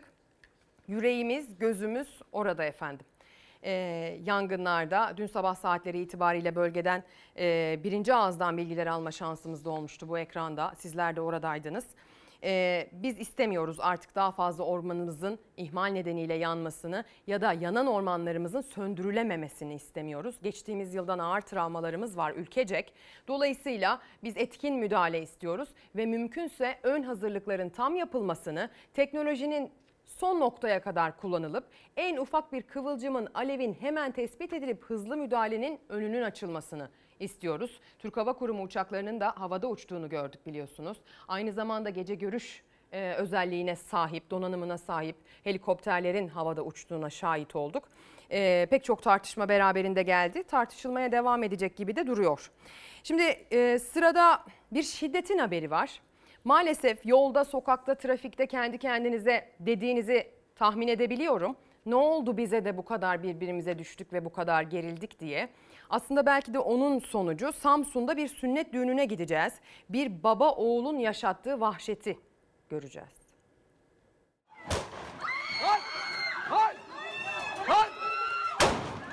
Ha çocuğu öldürdüler lan. Ha çocuğu öldürdüler. Kovulduğu düğüne silahla döndü. Etrafa ateş açtı. Bir kişi öldü, altı kişi yaralandı. Tabancayı bırak tabancayı. Tabancayı bırak. Samsun Vezirköprü'de sokakta yapılan sünnet düğününe gitti Mete Hangi. İddiaya göre taşkınlık çıkardığı için uyarıldı. Düğün alanından uzaklaştırıldı. Ufak bir çocuğu duyuyorlardı. Bir çocuğu dövmesine gittik yardımcı olan diye. Niye dövüşüyorsunuz, kavga ediyorsunuz diyerek ayırdık, gönderdik. Ee, 10 dakika sonra geri geldiler bunlar. 10 dakika sonra yine aynı başta birbirleriyle dövüşüyorlardı. Bir başka iddiaya göre düğün sahipleri tanımıyordu genci. İkinci kez düğün alanından uzaklaştırılan genç bu kez babasıyla döndü. Ellerinde tabanca ve tüfek vardı. Kavga çıktı. İkisi de havaya ve düğün sahiplerinin üstüne ateş açmaya başladı. Sıkarak direktmen e, e, suçsuz günahsız insanların üstüne sıkarak geldiler. Herkes darmadağın oldu. Torununun sünnet düğününde vurulan Recep Ayçiçek tüm müdahalelere rağmen kurtarılamadı. Yaralılar yapılan ilk müdahalenin ardından hastanelere sevk edildi. Olayla ilgili soruşturma ise sürüyor. Ne oldu bize? Ne oldu bize sevgili izleyenler? Ekran başında CHP Genel Başkan Yardımcısı Gülizar Biçer Karaca da var. Kendisi de bir mesajla yayınımıza katılmış. Teşekkürler. Ee, demokrasinin, insan haklarının tam bağımsızlığın temeli olan egemenlik, Gazi Mustafa Kemal Atatürk'ün ifade ettiği gibi kayıtsız şartsız milletindir. Egemenliği milletten alarak bir kişiye, bir zümreye teslim etmeyi hedefleyen her türlü darbeyi lanetliyor. 15 Temmuz şehitlerimizi saygıyla anıyorum. Gazilerimize şükranlarımı sunarım demiş daima demokrasi başlığımızın altına gönderdiği paylaşımında. Hürriyet gazetesiyle devam edelim. Manşetini okumuştuk. İlk sayfadan sıcak bir e, haberi de vermiş bugün Hürriyet gazetesi. Katliamın izi takside başlığını atmış habere. Nazmi Arıkan'la Şerif Eker cinayetinin şüphelisi Ufuk Akçekaya otobüsle Gelibolu'ya oradan da taksiyle çiftliğe gitti. Cinayet sırasında aracı bekleten Akçekaya aynı taksiyle İstanbul'a döndü. Arıkan'ın kurduğu Fen Bilimleri Eğitim Kurumları'nın 8 şubesini işleten Akçekaya İstanbul'dan otobüsle Gelibolu'ya gitti. Taksiyle çiftliğe ulaşan Akçekaya cinayeti işledikten sonra da aynı taksiyle İstanbul'a döndü. Feribottaki görüntülerden tespit edilen Akçekaya Etiler'deki evinde gözaltına alındı.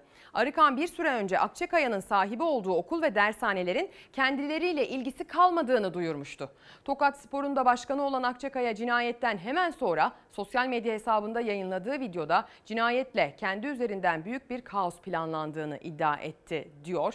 Biliyorsunuz Arıkan e, Karayinebeyli köyündeki Duru çiftliğinde besicilik ve tarım yapıyordu ve Nazmi Arıkan'ın öldürüldüğü haberi e, dün geç saatlerde düştü haber sitelerine e, diyelim.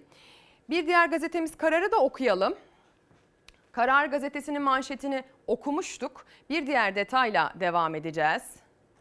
TL'nin onurunu tekrar ayağa kaldıracağız diyor Karar gazetesinin editörleri bu başlıkta. Davutoğlu biz söz verdik bu milletin başını dik eğleyeceğiz. Al bayrağın ve Türk lirasının onurunu tekrar ayağa kaldıracağız. Hiç karamsar olmayın. Memleketin geleceği parlak. Bu üç sözü veriyorum. Bir, hiçbir vatandaşın başını önüne eğecek şekilde yoksullukla karşılaşmayacağı bir Türkiye inşa edeceğiz. İki, siyasi ahlaki temiz siyasetle buluşturacağız. Yoksulluğa geçit vermeyeceğiz, yolsuzluğa geçit vermeyeceğiz. 3. Devletin onurunu her ne olursa olsun koruyacak, devlet adamlarının hiçbirine milleti istiskal edecek bir söz söyletmeyeceğiz demiş Davutoğlu. Gelecek Partisi lideri Davutoğlu'nun sözleri haberin detayında aynen aktarılmış. Siyasiler biliyorsunuz il il geziyorlar. Davutoğlu da bir esnaf e, gezisine çıktığında, Anadolu gezisine çıktığında sarf etti bu sözleri. E, siyasilerin ziyaret ettiği her esnaf benzer bir şikayetle aslında yanıt veriyor sorulara. Şimdi biz de bir esnaf turu yapacağız. Edirne'ye bakacağız sevgili izleyenler. Ee, pek çok farklı ile bakma şansına, Aksaray'a gitme şansına sahip olacağız. Market işleteni, bakkalı olanı, perdecilik yapanı, çeyiz ürünü satanı, pazarda çalışanı, esnafın derdi büyük. Esnafın müşterisi azaldı, masrafları arttı. Toptan satın aldığı ürünlere gelen zammı etiketlere mecburen yansıtıyor. Ancak gelirin yarı yarıya düştüğünü dile getiriyor. Aylık Bağkur primlerini ödemekte zorlandıklarını söylüyorlar. 13 sene oldu ödeyemiyorum. Ee, primlerin düşmesini istiyoruz. Bayağıdan beri işin içinden çıkamıyoruz. Primler çok aşırı derece yükseldi. 2000 liranın üstüne oldu. Zaten esnaf arkadaşlarımız bu işlerden pek bir kazancımız yok. Edirne'de pazar esnafı primlerden dert yandı haber kameralarına. Emeklilik hayal dedi. Esnaf için emeklilik gerçekten hayal oldu. Çünkü ben 99 girişliyim. 62 yaşında emekli olacağım. Zar zor ödüyoruz işte zar zor.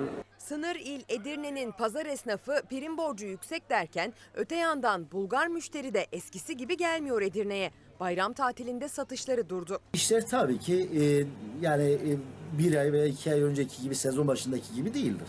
İşler düştü. Yani yarı yarıdan fazla belki yarı yarıya düştü. Valla Bulgar hareketliği şu anda tamamen durdu. %90 durdu diyebilirim. İş piyasanın durgun oluşu, e, ekonominin bu bozuk olmasından dolayı biz Bulgarlar olmasa biz gerçekten e, çok kötü şey şartlar yani bizi çok kötü durumlarla bekler. Sınır kapılarındaki gurbetçi hareketliliğinin artması, Bulgarların tatile gitmesi. Edirneli esnafın farklı farklı tahminleri var. Bulgar müşterilerin yaklaşık 9 lira olan levalarını Edirne'de harcamayı bırakması bir haftadır esnafın gelirini düşürdü. Gurbetçilerin de yavaş yavaş gelmesiyle biraz daha hareketleneceğini düşünüyoruz. Yabancı parayla rahat rahat alışveriş yapacak müşteriye umut bağlayan bir diğer esnaf grubu da perdeciler. İç piyasa durgun diyor onlarda. Umutlarını yaz tatilinde memleketlerine gelecek gurbetçiye bağladılar. Maliyetlerimiz çok arttı. İşçi giderlerimiz olsun, e, kargo giderlerimiz olsun, nakliyeler her şey. Tülde yüzde yüz e, bir artış var güneşlikler onlarda yüzde yüz ama mekanik gruplarda yüzde yüzden daha fazla zamlar var. Yani geçen sene ben 50 liraya e, sattığım storu şu anda 150 liraya satıyorum. Yani yüzde 200 onda bir zam var. Yıllardır Aksaray'da perdecilik yapan Erkan Tek'ten ham madde pahalandı, fiyatlar fırladı diye anlattı. Katlanan etiketleri dolara bağladı. Dolar ikiye katlamış ve böyle olduğu için de insanlar diyor ki biz dolarla mı yaşıyoruz? Dolar mı kazanıyor? Bir zaman bir ekonomi bakanımız vardı. Dolar mı kazanıyorsun? Hayır dolar kazanmıyoruz ama dolar harcıyoruz. Esnaf müşteri kaybetmemek için kendi karından kısıyor. Etiketlere mecburen yansıttığı maliyet artışları müşteriye çok gelince ister istemez fiyatları indirdiklerini anlatıyorlar. Ama ne yapıyoruz? Biz e, elimizden geldiği kadar yani süspansiyon yapıyoruz. Çünkü öbür türlü diğer işi de yapamıyoruz. En azından karımızdan fedakarlık yapıyoruz. O müşteriyi buradan çıkarmamak için elimizden geleni yapıyoruz. Kendi karlarından vazgeçip bir şekilde müşterinin ayağını kesmek istemiyorlar e, işletmelerinden, dükkanlarından. Oksijen gazetesi ile devam ediyoruz sevgili izleyenler. Oksijen gazetesi bugün okuması zor bir manşetle çıkmış. 13 milyarlı yıl öncesinin fotoğrafı diyor.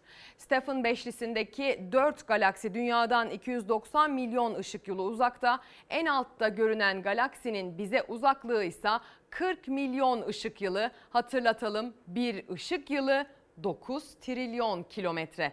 Dünya 1,5 milyon kilometre uzaktan ilk fotoğraflarını gönderen James Webb Uzay Teleskobu dünya, evrenin kapılarını ardına kadar açtı. 13 milyar yıl önceyi görmeyi başararak en eski galaksileri fotoğrafladı diyor. Bir de tabii ki bu fotoğraflar e, renkli olması ve çok derin ve geçmişe dayalı e, en geniş fotoğraf olarak tanımlanması açısından da çok çok önemli. Bir de bakıyorsunuz dünyanın şuradaki yerinin aslında bir toplu iğne başıyla dahi temsil edilemeyecek kadar küçük olduğunu görüyorsunuz.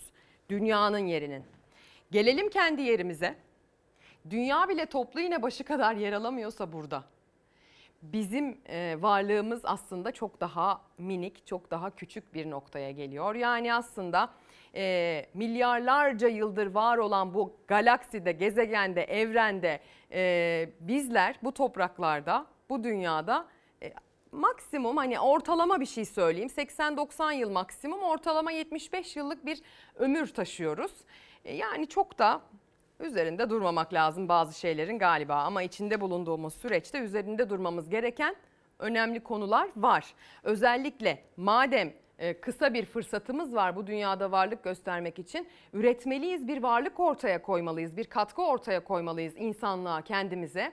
Ama maalesef bizim ülkemizde üretenler e, bütün çabalarına rağmen, işlerinin çok zor olmasına rağmen ortaya koydukları üretimin karşılığını alamıyorlar.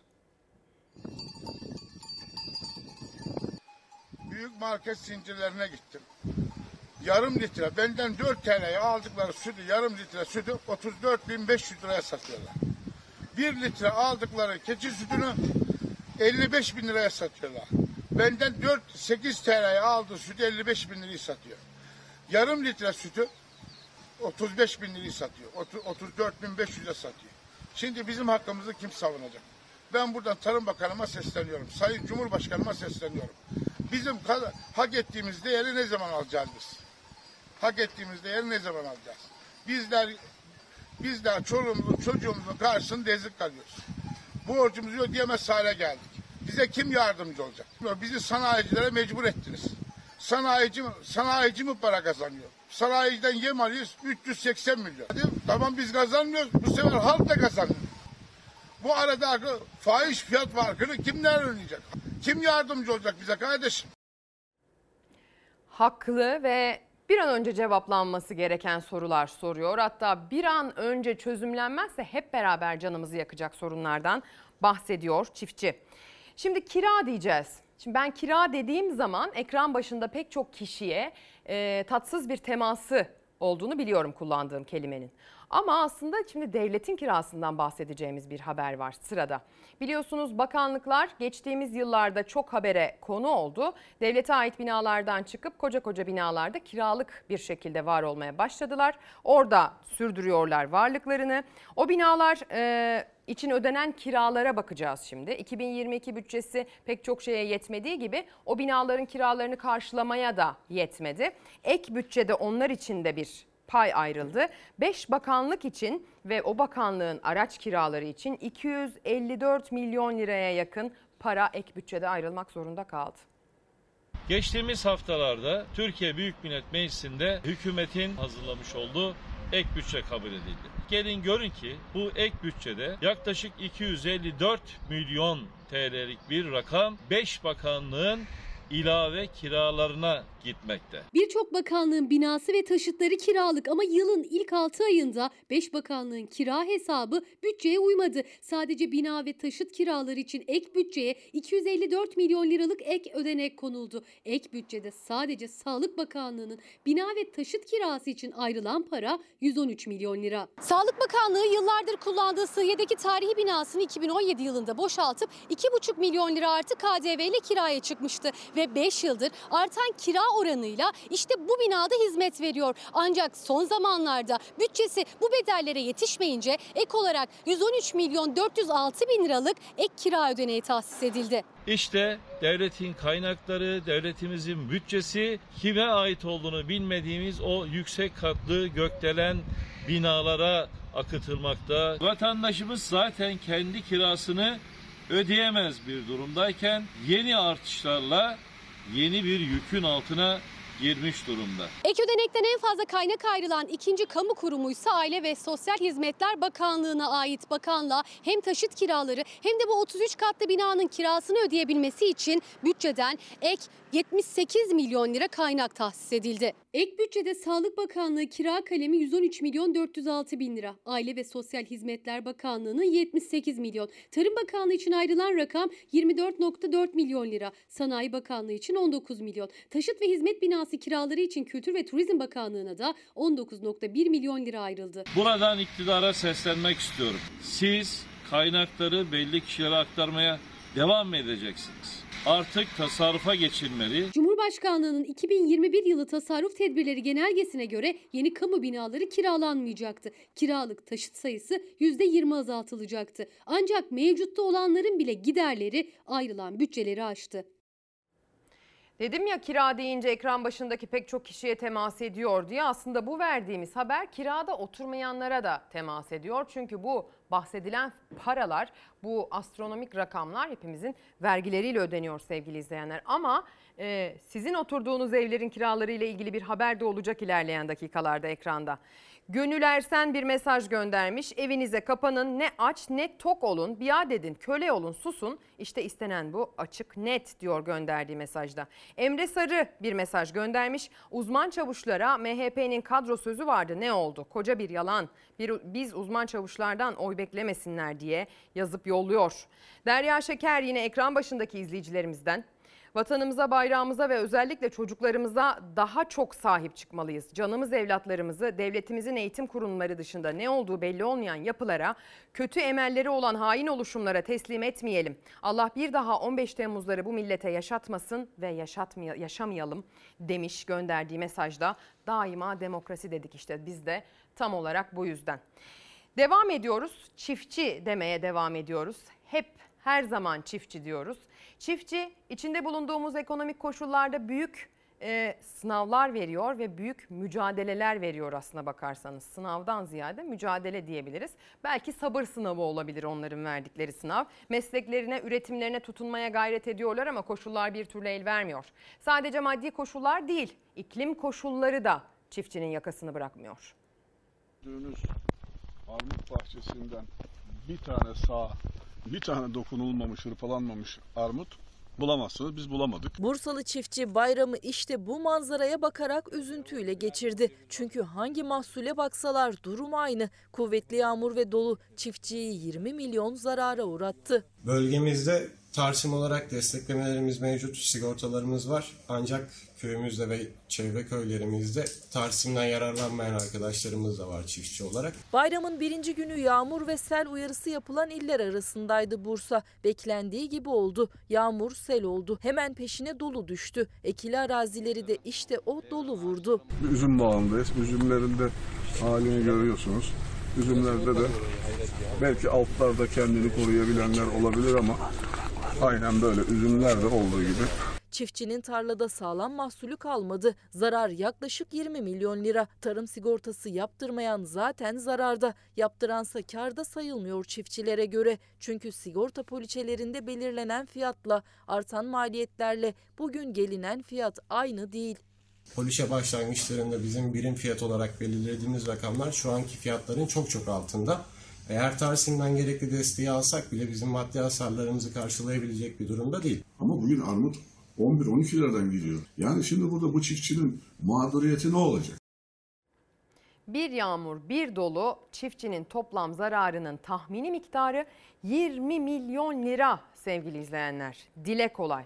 Bunlar küçük işletmeler, aile e, kuruluşları yani evlerindeki birkaç kişiyle birlikte çalışan çiftçi ailelerden bahsediyoruz ve çok ağır bir tablodan bahsediyoruz. Az evvel söz verdiğim gibi e, ev, evi kira olanlara da temas eden bir haberimiz var şimdi sırada. Avrupa İstatistik Ofisi'nin yaptığı bir araştırmayı ekrana taşıyacağız. Avrupa'da bakıldığında kira fiyatları en çok nerede artmış sorusuna cevap aranırken Türkiye çıkmış karşılarına. Fiyatlar hiç güzel değil, iyi değil, uçmuş, uçmuş. Hem satılık hem kiralık konut fiyatları inanılmaz derecede arttı. Kiralardaki artış %200 seviyelerinde, satılık konutlardaki artış %150 seviyelerinde. Kiracı mısınız? Kiracıyım. Ev almayı düşünür müsünüz? Alamam.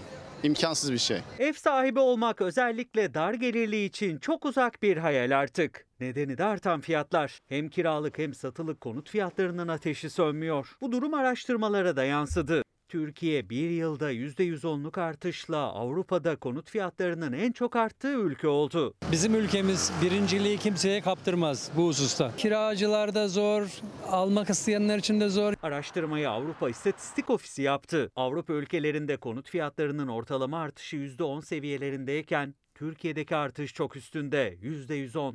İkinci sıradaki Çekya'daki artış bile Türkiye'nin çok altında %25. Üstelik %110'luk artış Türkiye'nin genelini kapsıyor. Büyük şehirlerde fiyat artışı çok daha fazla. İstanbul'da konut fiyatlarındaki artış çok daha fazla. Bakırköy Kartaltepe'de 90 metrekare 2 artı 1 bu daire bugün 4 milyon 300 bin liraya satılıyor. Oysa aynı özelliklere sahip aynı binadaki daireler geçen yıl 1 milyon 750 bin liradan alıcı buluyordu. Bir yıllık artış tam %145. Artmaya da devam ediyor. Ne yazık ki bunun önüne geçemiyoruz. Rakamlar sürekli yukarı yönlü hareket ediyor. 3 milyona ilan verdiğiniz yer e, 15 gün sonra 3 milyon 200 bine çıkıyor. 20 gün sonra 3 milyon 500'e çıkıyor. Bir ay sonra dövizdeki dalgalanmalarla birlikte 4 milyon seviyelerine çıkıyor. Çok zor. Vatandaşta para kalmamış. Kiracıyım. Zam gelecek. 3,5 olacak yani. 4 olacak. Bakırköy'de 5'te 6'dan aşağı kira yok ki zaten. Ev sahipleri işte komşum 6 bine verdi biz de 7,5-8 diyelim bakarız duruma göre diyor. Bakırköy'de geçen sene 2 bine bir daire bulabiliyorduk. Şu anda ortalama kira bedelleri 6 bin liradan başlıyor ve bunlar eski bina. İşin içine deprem güvenliği, e, binanın sağlamlığı, yaşının yeni olması girince hatta 10 bini aşıyor 3 artı bir bir daire olacaksa yeni binada 15 bin 16 bin seviyelerinde şu anda. Her uyandığımızda bugün ne olmuş demeyelim yani. Senede iki defa mı zam olacak veya bir defa mı olacak onu bilelim ona göre yaşayalım. Fahiş kiralar kiralık ev arayanları çok zorluyor. Özellikle de atanmaya hazırlanan öğretmenleri. En düşük öğretmen maaşı 7 bin lira civarında. Oysa büyük şehirlerde kiralar onların maaşı kadar. Eylül'de göreve başlamadan kiralık ev sıkıntısı onlar için de büyüyor. Öğretmenler özellikle daire fiyatlarını sorunca şoka giriyorlar. Hani bizim maaşımız bu kadar değil nasıl karşılayacağız bu rakamları? Allah sonumuzu hayretsin. Allah sonumuzu hayretsin sevgili izleyenler. Bir gün gazetesinden bir detayla devam edelim. Kuyruktakilerin talebi bank, gölgelik ve ekmek. Mersin'de halk ekmek büfesi önünde sıra bekleyen yurttaşlarla konuştuk. Ekmek kavgasına tanık olduk. Bir yurttaş sabah erken saatlerde kuyruğa girdiğini aktararak erken gelmezse, gelmezsek sıranın çok gerisinde kalırız. O zaman da ekmek kalmaz. Bu yüzden erkenden girmiyoruz diyor. Kuyruktakilerin en önemli taleplerinden biri de büfe önüne güneşten korunmak için bir gölgelik ve bank yapılması sevgili izleyenler. Biliyorsunuz son dönemde e, büyükşehir belediyelerinin özellikle muhalefete ait belediyelerin halk ekmek gibi ya da buna benzer kampanyaları destekleri çok arttı. Şimdi ise sırada İBB halinden bir haber var. Hal yetkilileri bir araştırma yaptılar. Fiyat değişimlerine baktılar. Patatesteki fiyat değişimi dahi %340 olarak gerçekleşti. Gerisini siz düşünün. Fiyatlara bakın. Felaket bir şey. Fasulye 30 lira diye seslendiğinizi duydum. Evet eşime söyledim. Hani almam zaten o fiyatı da. Bir gösterdim yani. Güler mi ağlar mı artık? Her şey ateş pahası kızım. Domatese bak Allah aşkına nasıl alayım ben bunu? Domates 5 lira. O domatesin kilosu 17 lira. Birçok tüketici artık meyve sebze tezgahlarına yaklaşamıyor bile. Markete pazara her gittiğinde karşılaştığı fiyatlar karşısında çaresiz kalıyor. O çaresizlik yüzünden tezgahın yanındaki çürümeye yüz tutmuş sebzeleri almak zorunda kalıyor. Bunlar biraz daha pahalı, bunlar daha ucuz. Aldıklarınız da ezik. Ee, yemeklik. Ki emekli misiniz? Değilim kızım emekli. 1300 lira yaş aylığı alıyorum. Tezgahta 17, yerde ise 5 liralık. Kimse almazsa çöpe atılacak domates. Aylık 1300 liralık maaş dar gelirliye çok da seçme şansı tanımıyor. Mecburen ucuz ama çürük olana yöneliyor. 30 kuruşa aldığım domates filesi şu an 80 kuruş. Mazot alıyorum traktöre 300 liralık. Tarlaya gidene kadar bitiyor. Bu maliyetler altında biz nasıl iyi olalım? Tüketici almakta zorlanıyor ama çiftçi de her gün artan girdi fiyatlarına yetişemiyor. Özellikle de mazot artık tarlayı değil sürmek aldığı mazotla ulaşamıyor bile çiftçi. Ama binbir zahmetle yetiştirip 2 liraya sattığı domates İstanbul'da tezgaha 17 liraya düşüyor. Çiftçi artan üretim maliyetleriyle mücadele ediyor. Tüketici de gelirini tezgahtaki fiyatlara yetirmeye çalışıyor. Birçok ürünün fiyatına bakıyor, almadan geçiyor. Alabildiğini de hesap kitapla azar azar almaya çalışıyor. Patates eskiden fakir yemeğiydi mesela. 13 lira, 12.99 şimdi baktım. Gönül ne almak ister? Ben bu fiyatları gördüm. Gönül hiçbir şey almak istemiyor. Fasulye almak isterdim ama İstanbul Büyükşehir Belediyesi Hal Müdürlüğü de geçen yılla bu yılın Temmuz ayı fiyatlarını kıyasladı. Geçen yıl 2,5 lira olan patates bu yıl tezgahta ortalama 11 lira. Yani bir yılda gelen zam %340. Çocuğum asker ücret çalışıyor. Üç tane çocuk var, ikisi okuyor, kirada. Zor geçiniyorlar. Ne kalıyor gıdaya? Hiçbir şey kalamıyor ki. Domates alayım dedim de baksana nasıl pahalıymış domates. Nasıl 17 lira. 17 lira. Nasıl alayım bunu ben? Patates 10 lira. Soğan 10 lira. Ateş pahası her şey.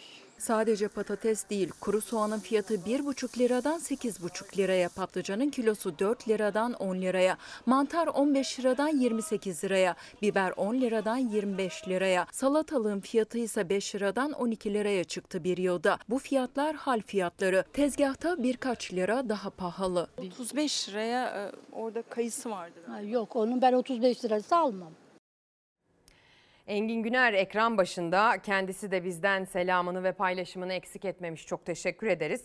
Daima demokrasi başlığımızın altına yazmış. 15 Temmuz gecesi darbecilerin zorla okuttuğu bildiriyi Fox TV olarak demokrasiye inancımızdan okumama kararı verdik diyor. Egemenlik kayıtsız şartsız milletindir diyor günaydın dilekleriyle birlikte. Kendisine de günaydın diyelim.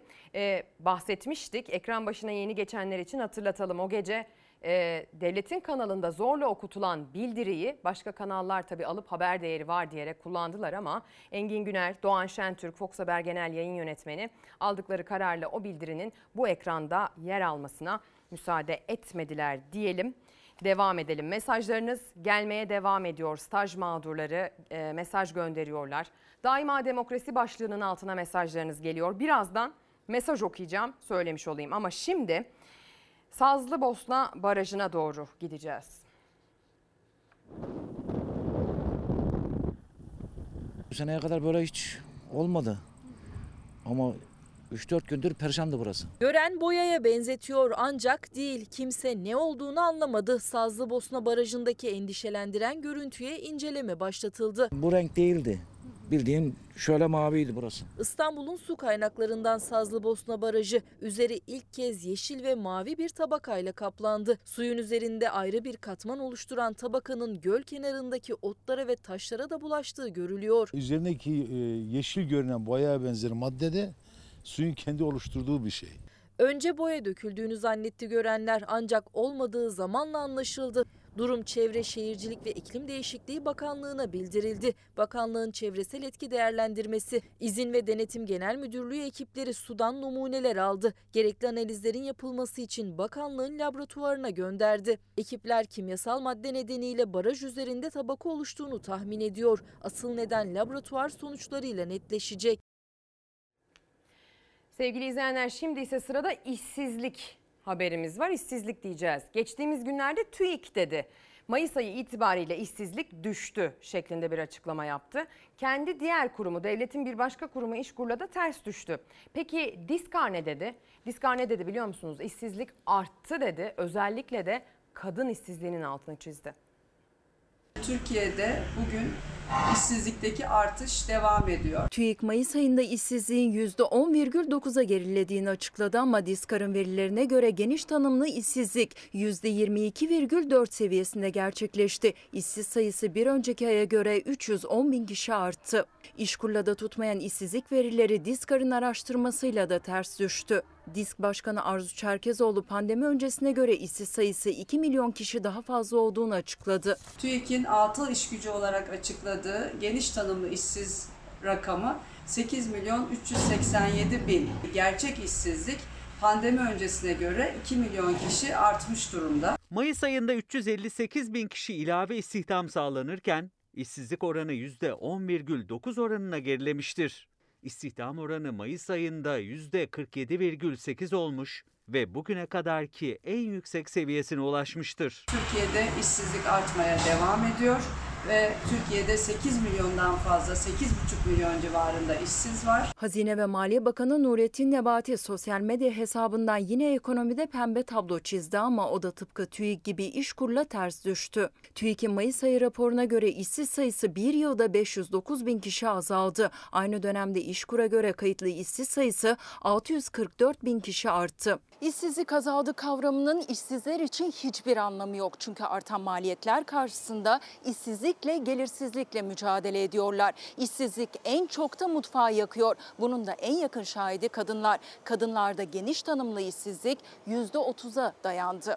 Kadın işsizliği ise alarm veriyor. Diskar geniş tanımlı kadın işsizliğini %29 olarak açıkladı. Bence daha fazladır. Kızım da var şu an iki üniversite okudu. Şu an işsiz. Tezgahtarlığa kadar başvurdu. Olmadı. Oğlum işte kimyagerdi, iş bulamadı. Evlendi Almanya'ya gitti. Bir ekmek olmuş 5 lira şu an. Başvurduğunuz yerlerden ne cevap aldınız?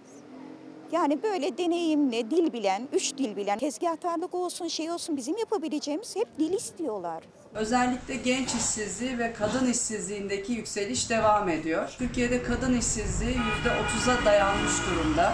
Yani her üç kadından birisi işsiz. İşsizlik dediğimde nasıl tanımlayacaksınız? Türkiye anısız işsizlik. Geçinmek için kredi çektik. Şu an İstanbul'dan temelli gitmeyi düşünüyoruz çünkü geçinemiyoruz. İstanbul koşulları tabii ki çok daha zor. Sıradaki haberde biz de kadın işsizliğinden söz edeceğiz ama bazı farklarla. Depremzede bir kadın işsizliğinden ve depremde engelli kalmış engelli bir kadın işsizliğinden bahsedeceğimiz bir hikaye var sırada. Erdoğan Yiğit mesaj göndermiş. Ezgi Hanım iyi yayınlar. Emeklilerin maaş farkları ayın 8'inde ödenecekti. Ne oldu suya mı düştü acaba diye soruyor. Sıra stajda başlığı altında staj mağdurları da mesaj gönderiyorlar. EYT'ye kaynak staj borçlanmasıdır. Şimdi staj SSK başlangıcı olsun çağrılarını yineliyorlar. Şimdi İzmir'e gideceğiz. Bir depremzede kadın hikayesi dinlemek için.